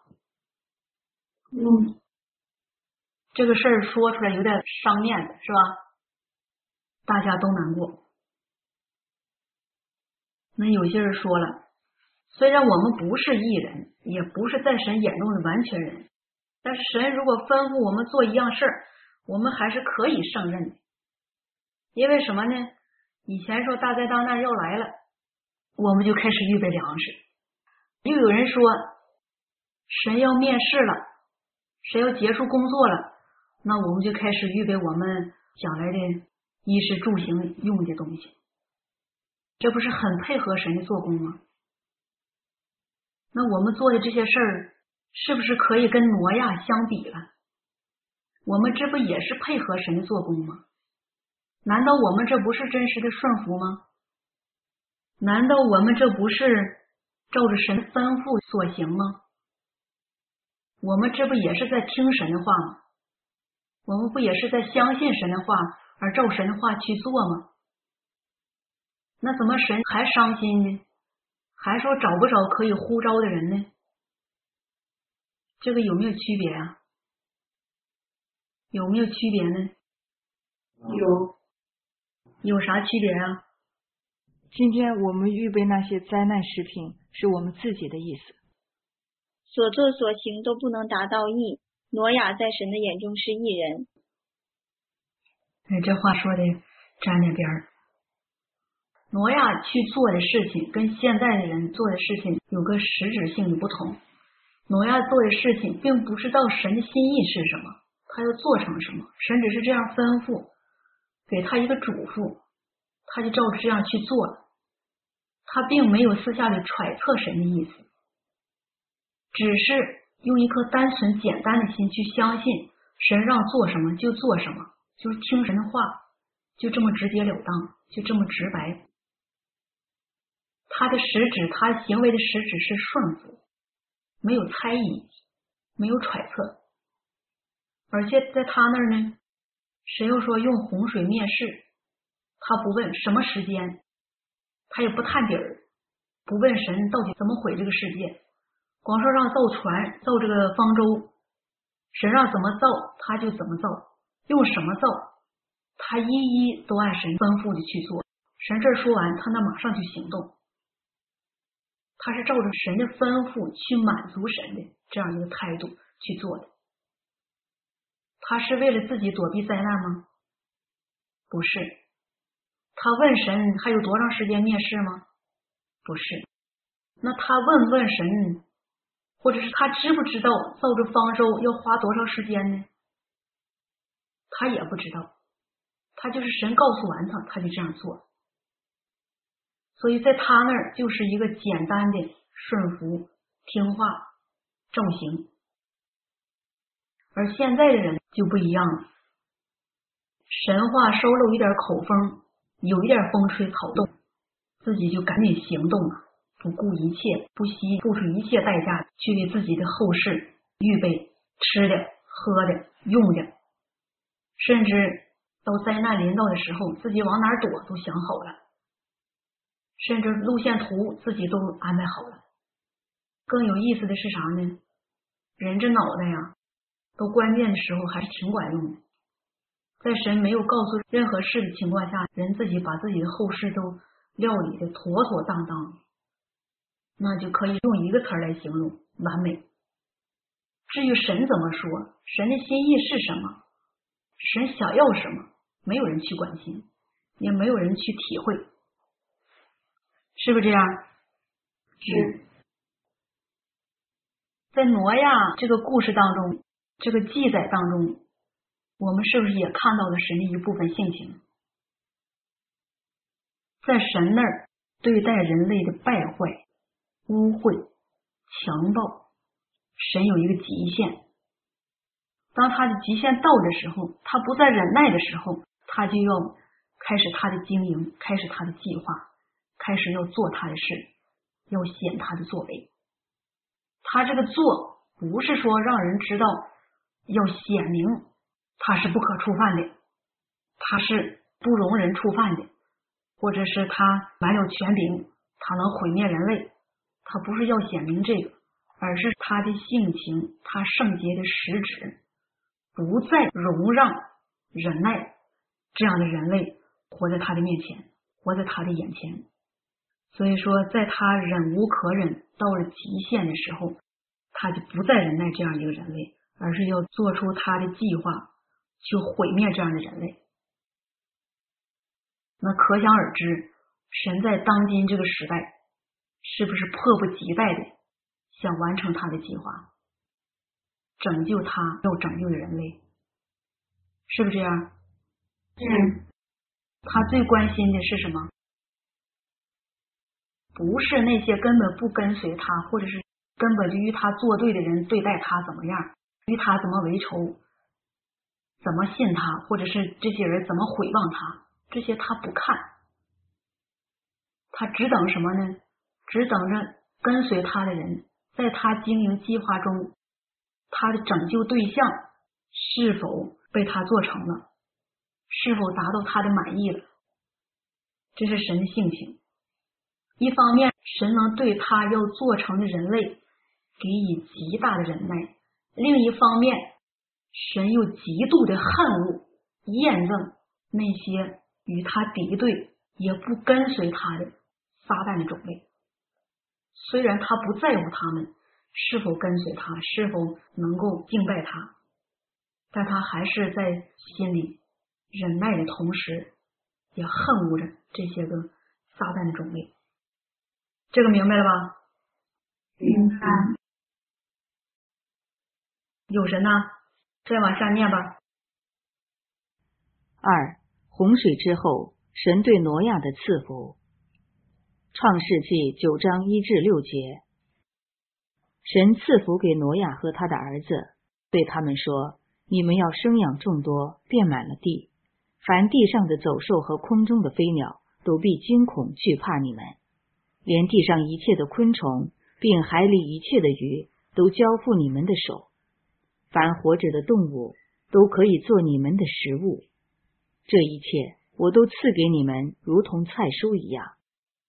唯独肉带着血，那就是他的生命，你们不可吃。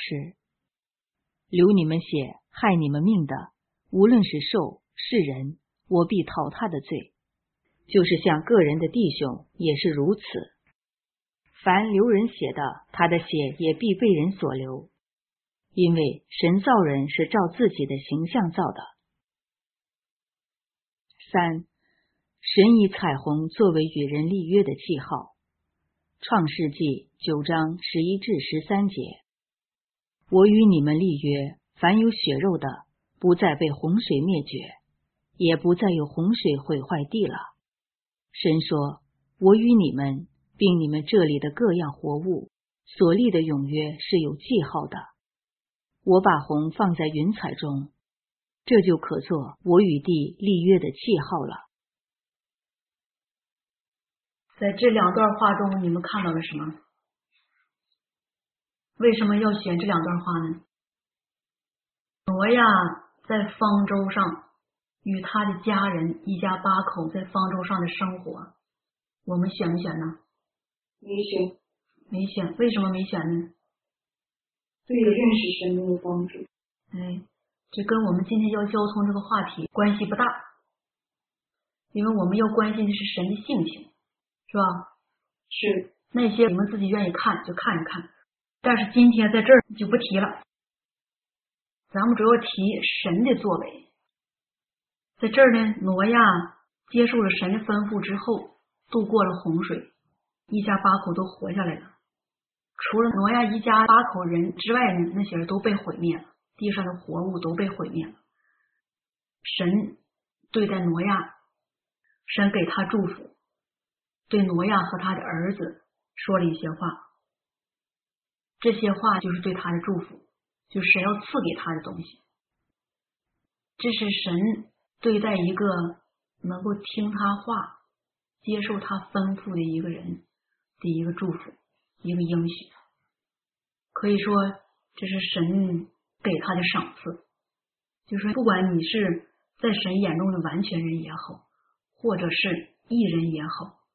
总之，挪亚和他的三个儿子因着听了神的话，在洪水中生存下来了。神就因为人的这一个行为要祝福他。那拿到现在，人一看这事儿好像也很简单呢。挪亚也没做什么呀，神要定义留他，那他就留下来了呗。那他留下来，那这也不是他的功劳啊。这里是神要做成的，人是被动的。有些人会这么想，但是在神那儿呢，神不这么想。一个人无论是多么伟大，或是多么渺小，他只要能够听神的吩咐，顺服神的吩咐与托付，配合神的旨意、神的计划，配合神的做工，听神的话。让神的旨意、神的计划得以成就，在神那儿，他这样的行为是值得神纪念的，是值得神祝福的。神珍惜这样的行为，也珍惜人对神的这一份情、这个心，这是神的态度。所以说，神为什么要祝福他呢？这就是因为神。是这么看待人这样的行为，人的顺服的。那现在有些人也可能说，这不是理所应当的吗？人听神话，满足神了，神就应该祝福人呢。这话能不能这么说呀？不能。为什么不能这么说呢？人不配享受神的祝福。这话也不能这么说，因为在神眼里啊。神托付人一个事儿，人的顺服，人的行为，在神眼里怎么决定好坏？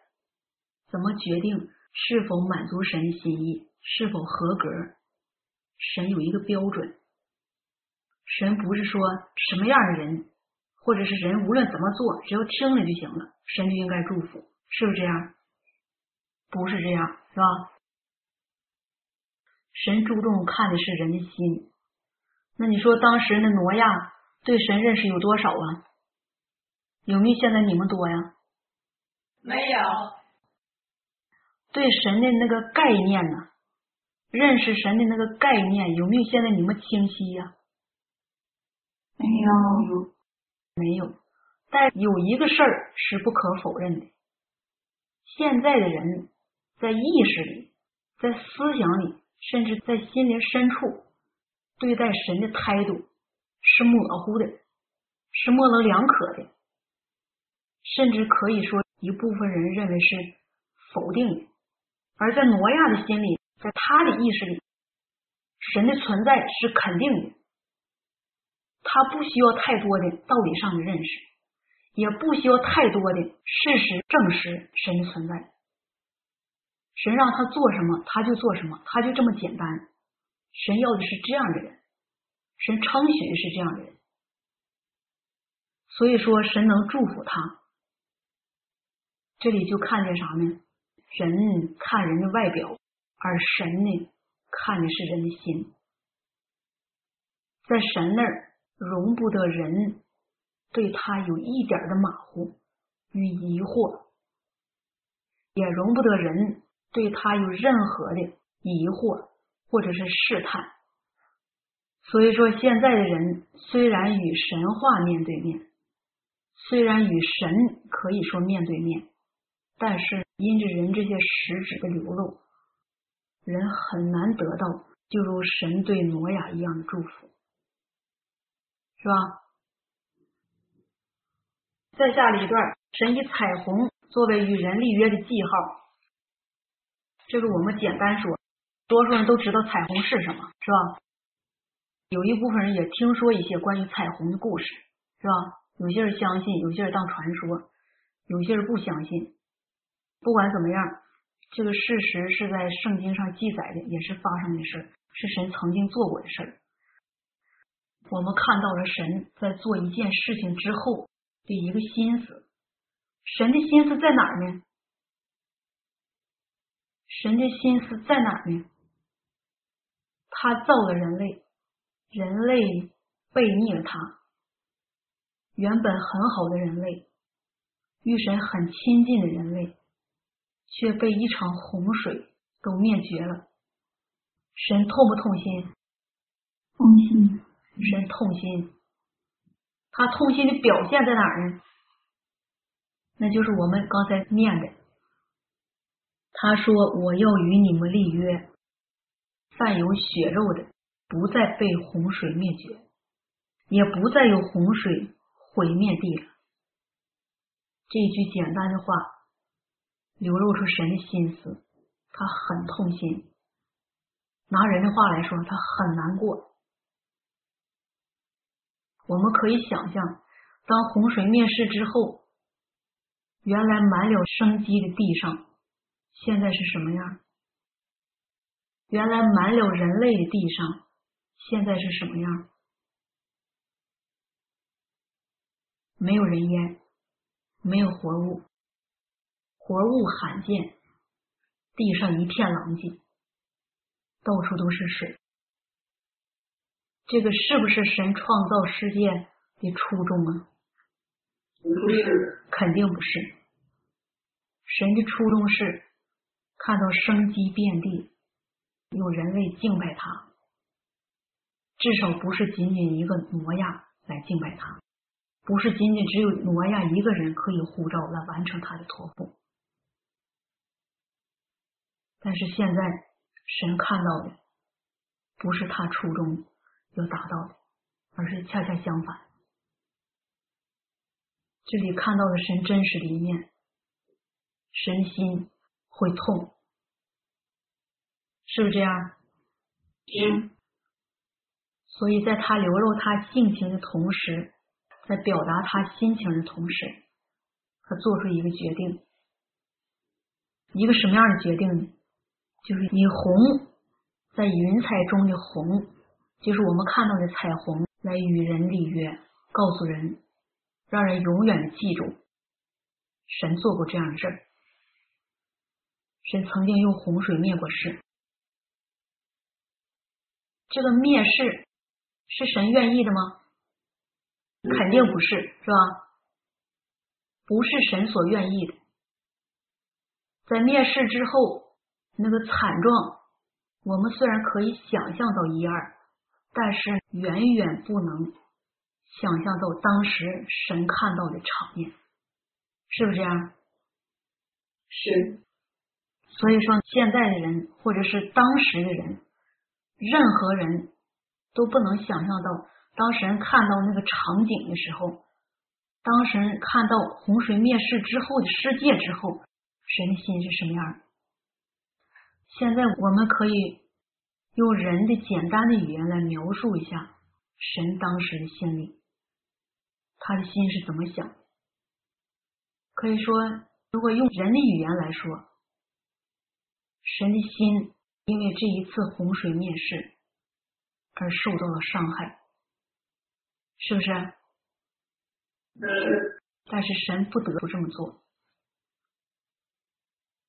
所以说他立约的目的是什么呢？就是发誓与人立约，告诉人，让人记住神曾经做过这样的事儿，但是神以后永远不再做这样的事儿来毁灭世界。不再以同样的方式来毁灭世界。嗯，在这儿我们是不是看到了神心？你们看没看到？就是当神毁灭这个人类的时候，神的心是伤痛的。用人的语言来说，也可能不恰当哈，但是你们可以想象，也可以感受。用人的语言来说，神的心。在滴血，在滴泪，这话是不是说到尽头了？是。虽然说，也可能这是人的感情上描述人感情方面的语言，但是因为人的语言太缺乏了，用这种语言来形容神的心情，我看也不为过，也不算错。至少你们明白是什么意思，是不是？是。嗯，所以说，当我们再看到红的时候。再看到彩虹的时候，我们会想到什么？会想到什么？神当时很兴奋。哎，神曾经为他洪水灭世、洪水灭掉那个世界而曾经伤痛过，曾经伤痛过。就是神虽然恨恶这个世界，毁灭了这个世界，但神的心里是痛的。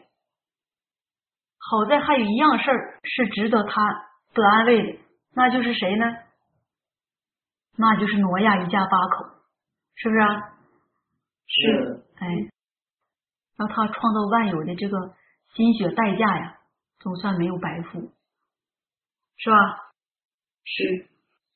所以说，在这里我们应该了解神的性情哪个部分呢？神虽然恨恶人类。那是因为人类与神为敌，但在神心里呢？但是在神心里，神对人类的眷顾、牵挂与怜悯始终是不变的，甚至他毁灭了人类，他的这个心是不变的，是不是这样？是。那在这儿我们看到的神的心是什么样的？人类背逆神，满了败坏，在神的性情那儿，因着他的实质，不得不毁灭这个人类。但是同时，神又可怜人类，他想用各种方式来挽回人类，让人类继续生存下去。但在人那儿，人与神对立，不接受神的拯救，就是不接受神的好意。不领你的情，你不管怎么呼召我，你不管怎么供应我、帮助我，我不领你的情，我不听你的，我不搭理你。在神那儿，除了他的怜悯跟忍耐之外，神的心是伤痛的。但是等到了极限之后，神就要做他自己该做的，这是有一个过程，是吧？但是在毁灭人类之前这一段期间呢，神做的是什么呢？神做的是什么呢？不管神的心有多伤、多难过，他对人类的态度就是不断的牵挂、眷顾、广施怜悯，是不是这样？是是那在这里我们看到了什么呢？看到了什么？神对人类的爱是真实的，是真实的，是不是这样？是，不是挂在口头上的，而是真实的，而是真实的。有没有虚假？没有，有没有掺杂呢？没有更没有。哎，有没有欺骗呢？没有，有没有假象呢？没有神做不做任何欺骗或者是遮掩的事儿，让人类看着他是可爱的呢？从来不做伪证，让人看见他的可爱，来标榜他自己的可爱与圣洁，是吧？是，那神的这一方面性情，值不值得人去爱呢？值得，值不值得人去敬拜呢？值得值得。现在说到这儿，神的伟大在人的心里是不是一纸空文呢？你们认为神伟大，是不是一句空话呢？不是，不是，肯定不是。神的至高无上，神的伟大，神的圣洁，他的宽容，所有的这些他的性情的点点滴滴，都是落实在每一个人身上，都做在每一个人身上，不管你能不能感受得到。神在无微不至的关心着每一个人，哎，在想方设法的用他的智慧，用各种方式来对待每一个人，去温暖每一个人的心，去唤醒每一个人的心。在座的这些人，不管有多少人，每一个人都对神有不同的经历、不同的感受，是吧？这些经历、这些感受也好，或者是认知也好，都是从神那儿来的。这些正面的东西都是从神那儿来的。所以，综合每一个人身上人对神的经历与认识，再结合我们今天念的这些圣经当中的段落，那是不是对神有一个更真实、更贴切的认识呢？我们现在看完了这个故事之后，了解了神在这个事情当中的一些性情流露之后，我们对神又有了什么样的一个新的认识呢？嗯，能不能让你们对神与神的心有一个更深刻的了解呢？能不能？能那你看挪亚这个故事是不是有必要说一说？是，那如果按你们的意思把这些都念下来，在你们那儿好像也没什么可说的，是不是就没有必要说呢？没有必要念这些话呢，是吧？现在这么一交通，这些话念的有没有必要啊？有必要是吧？虽然念的是故事，但是是神曾经做过的事儿的记载，是真实的。嗯，我不是说想让你们了解这些故事的细节，了解这个人物的细节，去研究这个人物，或者再翻过去去研究圣经，不是这个意思。这个你们明白了吧？嗯，那这些故事对你们认识神有没有帮助啊？有，有帮助是吧？是，那在这段故事里头，你们说说对神的了解又加增了什么呢？香港的人说说，就看到神的爱是我们一个败坏人类所不具备的。说完了。韩国的贞洁说说，神对人的爱是真实的，神对人的爱里面带着神的性情，神的伟大、圣洁、至高无上、宽容，都是借着这样的故事让我们更能够体会到，这都是神的性情，值得我们更深的去领会。台湾的洁白说说，刚才那个交通当中，一方面看到神公义圣洁的那个性情，另外看到神对人类的那种牵挂，还有对人的怜悯慈爱，以及神做每件事情，神的每一个心思意念里面。都流露着神对人的爱与牵挂。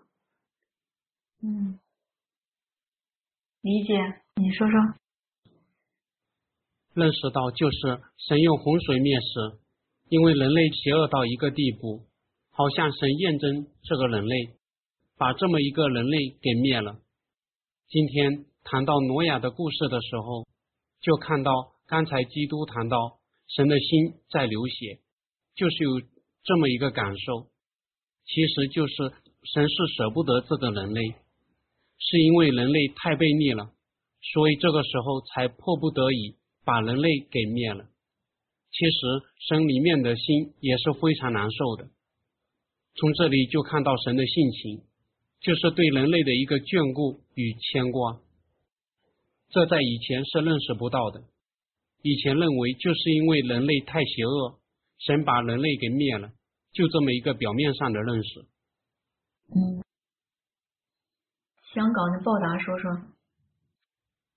听了基督交通的这一段，就是能够从神的每一句话当中，看见神的性情当中有公义、有圣洁，并且有对人类的那个关爱，并且还从神的心思意念当中。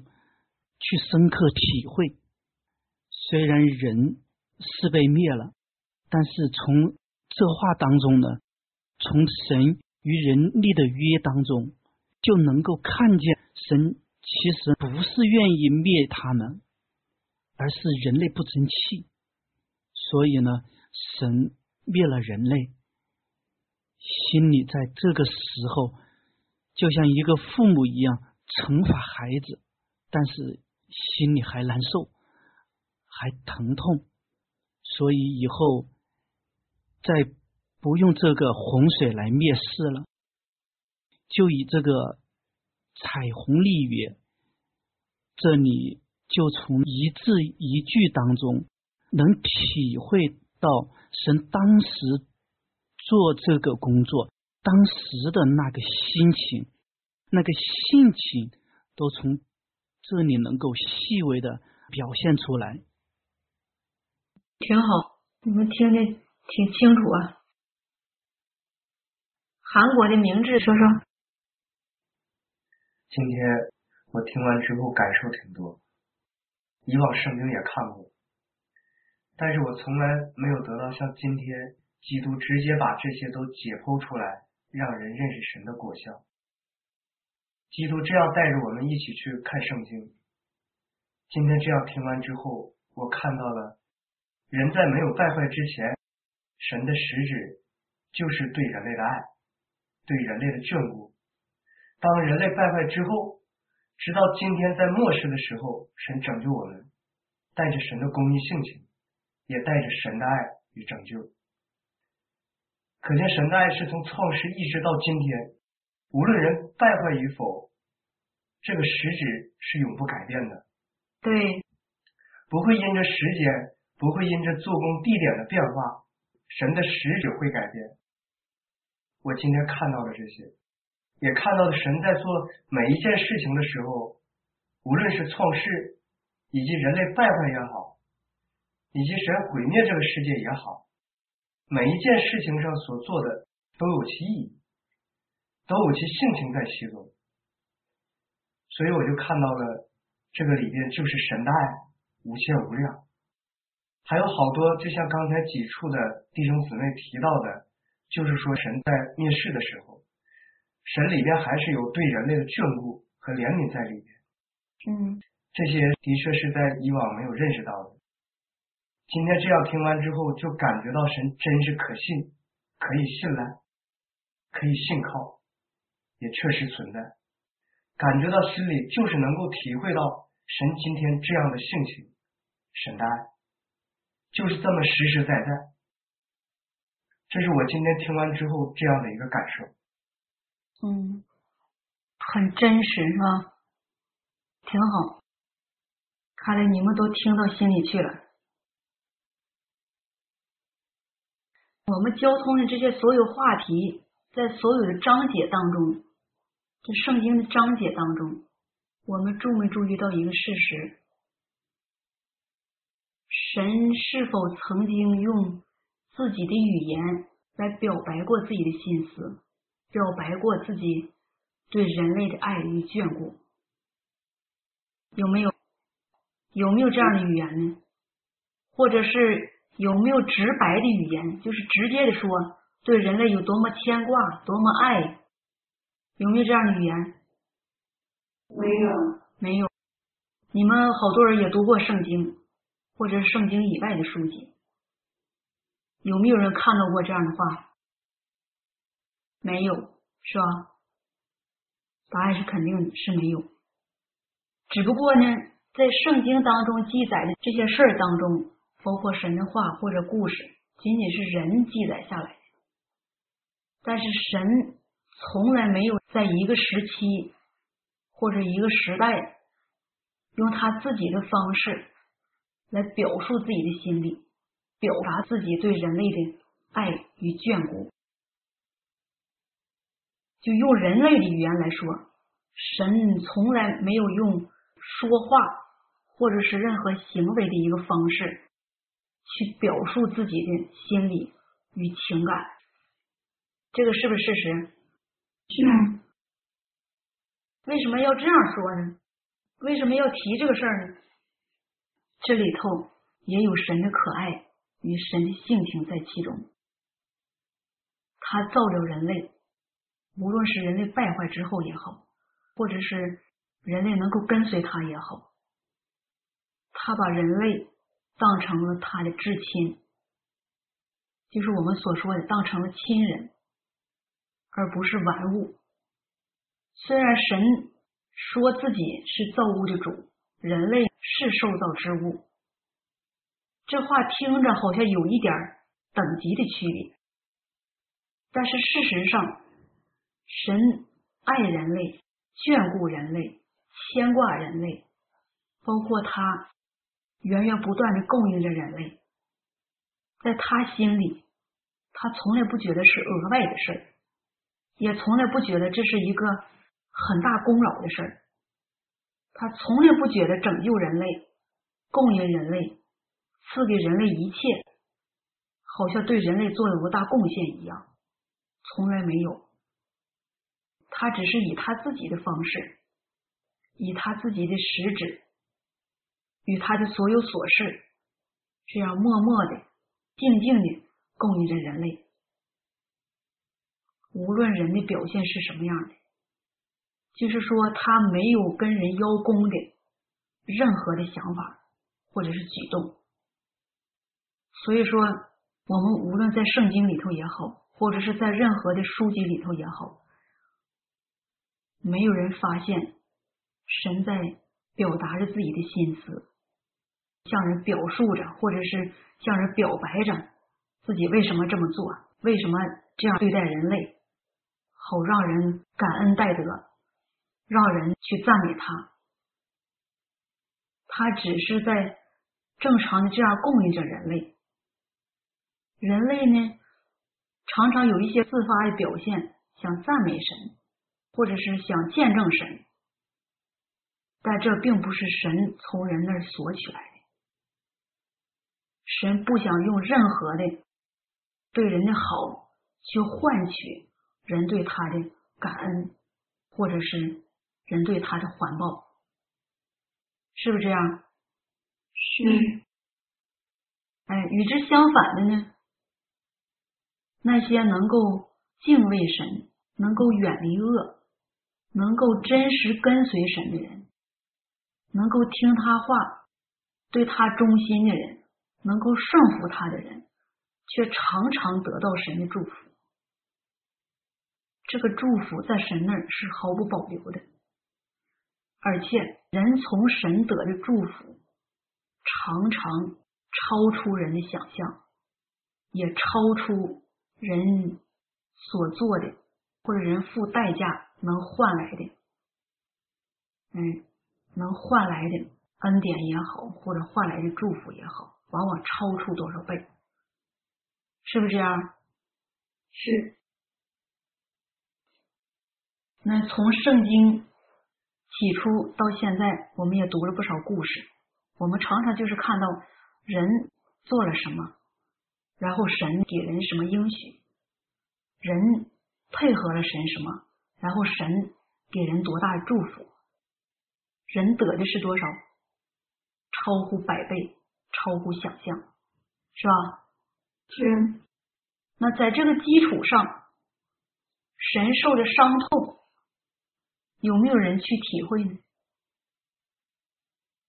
包括我们刚刚读完的挪亚的故事，挪亚能不能体会到神的伤痛呢？能不能体会到神为什么要立约呢？体会不到，是不是这样？是。嗯，体会不到。那我们在圣经当中。或者是在现今的所有神的说话当中，能不能找到一个字眼，说神要从人身上索取什么？没有，没有是吧？相反呢，神一再鼓励人，一再供应人，一再帮助人，让人遵行神的道，好从神得着神给人预备美好的归宿，在神那儿。他的所有琐事，他的恩典，他的怜悯，他的一切赏赐，他会毫无保留的赐给那些爱他的、跟随他的人。但是，他所受的伤痛，他的心思，他从来不向人表露，而且在神那儿，从来不埋怨任何一个人。不体谅他，不去了解他的心意，是不是啊？是。那在这里为啥说这些话呢？这些话当中，你们又看到了什么呢？神的实质里头有一个我们最容易忽略的问题。神的实质，他的性情里有一个人最容易忽略的东西是什么呢？而且是我们在任何人身上，包括人认为的伟人、高人，或者是人想象当中的神都没有的，都不具备，只有在神身上具备。这是什么呢？那就是神的无私，神的无私。当你说到无私的时候，你也可能认为我也很无私啊，因为我对待我的儿女，我从来也不跟他们讨价还价，也不跟他们计较，或者我对待我的父母也是无私的。不管你怎么认为，最起码你对“无私”这个词儿有一个概念，最起码你认为“无私”这个词儿是正面的，是吧？在字面上理解呢？每一个人都认为“无私”这个词很好，人很难做到，甚至有些人做到了呢，还觉得是一种美德。如果自己一旦能做到无私呢，就觉得自己很伟大，是不是？但是没有一个人能够从万物当中，从人事物当中，从神的做工当中来看到神的无私，是不是这样？是，那是因为什么呢？因为人太自私了，人太自私了。为什么这样说呢？人活在物质世界当中，虽然你跟随神，虽然你跟随神，但是神怎么供应你？神怎么对待你？神怎么牵挂你？你永远看不到。你摸不到，你看到的是什么呢？看到的是爱你那个人，是疼你那个人，看到的是对你自己有利的那些东西。你只看到自己眼前的、自己喜爱的人、自己喜爱的东西，你却从来不去关心你看不到的神。所以，与神相比，人的无私是卑鄙，是吧？人认为的无私是空洞的，是不实际的，是与神不相符的，与神无关的。也可能有些人认为，你说神无私，那神做这一切不都是为他自己的经营吗？有没有人这么说啊？事实是不是这样呢？也可能你们今天啊，对我说这个话题感受不太深，仅仅是点头认同而已。但是当你在心里去体会神的心的时候，你会不知不觉的发现，在这个世界上，在你能感觉到的人事物中，只有神是真正的、实实际际的，是无私的。除了神以外，任何一个人都不是。他的无私是虚假的，是表面的，不是真实的，是有目的的，是有存心的，更可以说是肮脏的，是卑鄙的。这话你们认不认同？认同。这些话题儿对你们来说陌不陌生啊？陌生，很陌生哈，得需要一个时间的沉淀呢，是吧？你们越陌生的问题，越陌生的话题，证明是你们越没有的话题。我越这样说。你们越觉得是这回事儿，那如果这些话题永远不提呢？在你们中间能不能有人认识到一些呢？能不能啊？在我这儿认为你们是永远不会认识到的，是不是？这个是肯定的，要不我也没必要讲啊。不管你们能够领会多少。或者是能认识到多少？总之，我认为我讲这些话题是你们最缺少的，是人最该认识到的。这些话题对每一个人来说都很重要，是至宝，也是生命，也是你们前面要走的路必备的东西。如果没有这些东西，没有这些认识，没有你对神性情的认识。没有你对神实质的认识，神在你心里永远就是带着问号的一位神。你根本不了解神，你怎么能信好神？你根本不知道神的喜怒哀乐，不知道神的心意，也不知道神的心思，不知道神在想什么，不知道神为什么事伤心，也不知道神为什么事喜乐。是不是这样？也是。嗯，每当神伤心的时候，没有人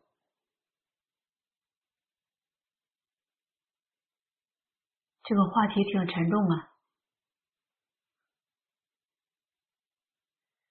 就是在神做工经营当中啊，虽然神是面向每一个人的。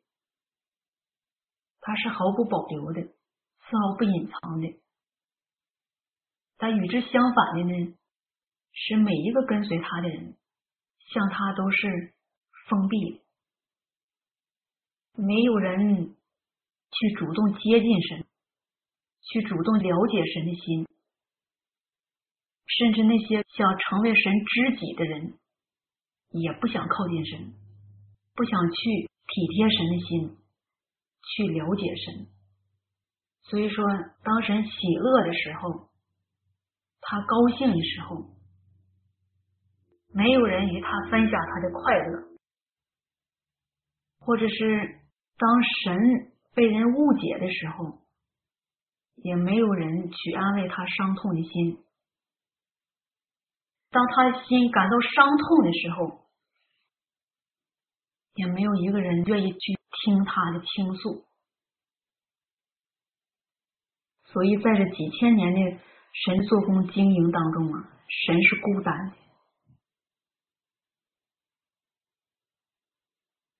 神是孤单的。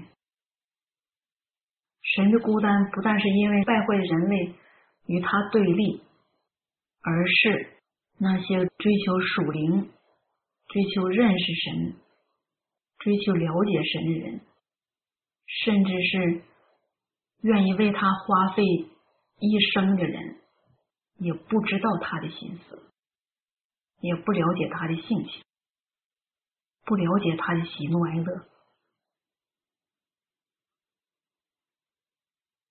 所以，当我们看到挪亚这个故事结尾的这一块呢，神用了一种异乎寻常的方式来表达了他的心理。这个方式很特别，就是与人立约。如果你看到立约这个事儿呢，从外表上来看很简单，是个很平常的事儿，就是立个约嘛，用这个约来约束双方，是吧？嗯。这也不算什么呀，但是这里却是神性情，也是神心思的一个真实的流露，是不是这样？是。但是你如果不细考察的话，你如果把这话放在那儿置之不理的话，那人类真的是永远都不会知道神的心思，是不是这样？是。所以说，我们也可能看到神立约的时候，神是笑着的，或者神是严肃的，或者神是任何一种最普通的表情的同时，我们也看到了神的心，看到了神的伤痛，也看到了神的孤单，因为没有一个人能够让他，或者是值得让他信赖去表达他的心思。去倾诉他的伤痛，所以说神不得已做了一个这样的举动。这个事儿是不是很不简单呢？是。神在没有人可让他作为倾诉对象的同时，神与人立约，告诉人不再用洪水面试，告诉人当洪出现的时候。让人记住有这样的事儿，就是神无论在多痛苦的情况下呀，都不忘了人，他都不会忘记牵挂人，告诉人，是不是啊？是，嗯，这是不是神的无私呢？是。那当人痛苦的时候，人记住啥了？人都想啥呀？人痛苦的时候，人是不是最需要神的时候？是，人家老想给神拉来，让神安慰安慰，是吧？心里高兴点，舒服点就行了，是吧？是。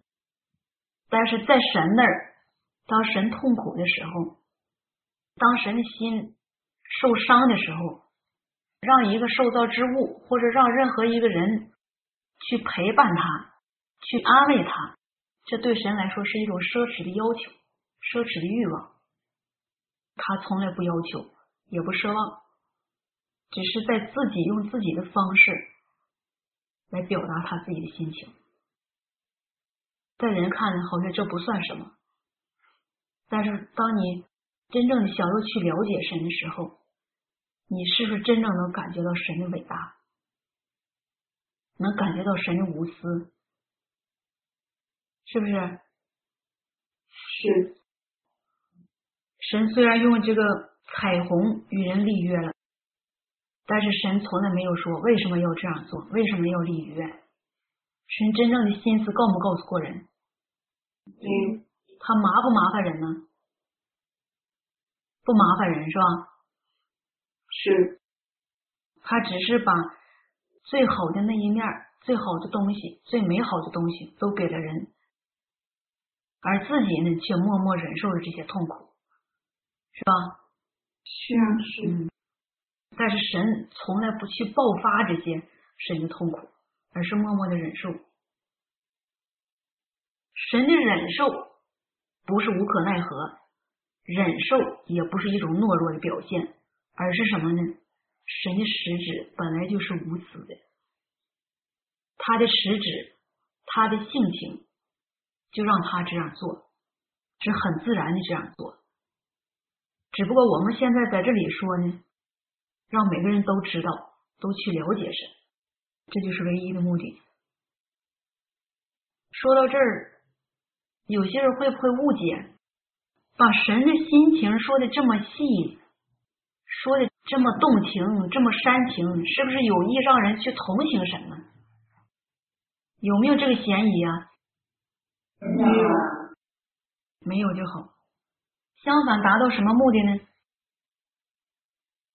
哎，我说这话要达到的唯一目的，就是让你们更了解神，了解神的点点滴滴，包括他的喜怒哀乐。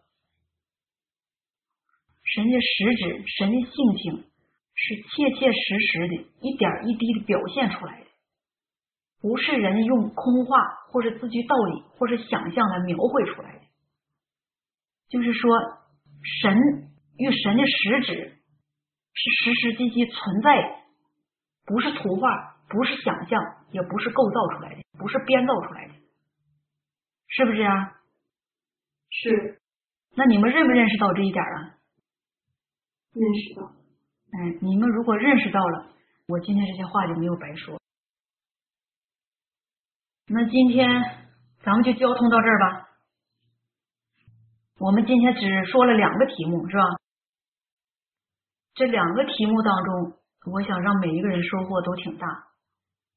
甚至呢，这两个题目当中，我们所提到的或者所认识到的神的性情，颠覆了一部分人对神的想象与认识，更甚至呢，颠覆了一部分人对神的信。但是不管怎么样，这两部分段落章节。我们所认识到的神的性情，对每一个人来说，我希望是有帮助的。也希望你们下去再好好的揣摩揣摩，嗯，好好再听一遍，好吧？好，吧，今天聚会就到这儿了，再见，再见。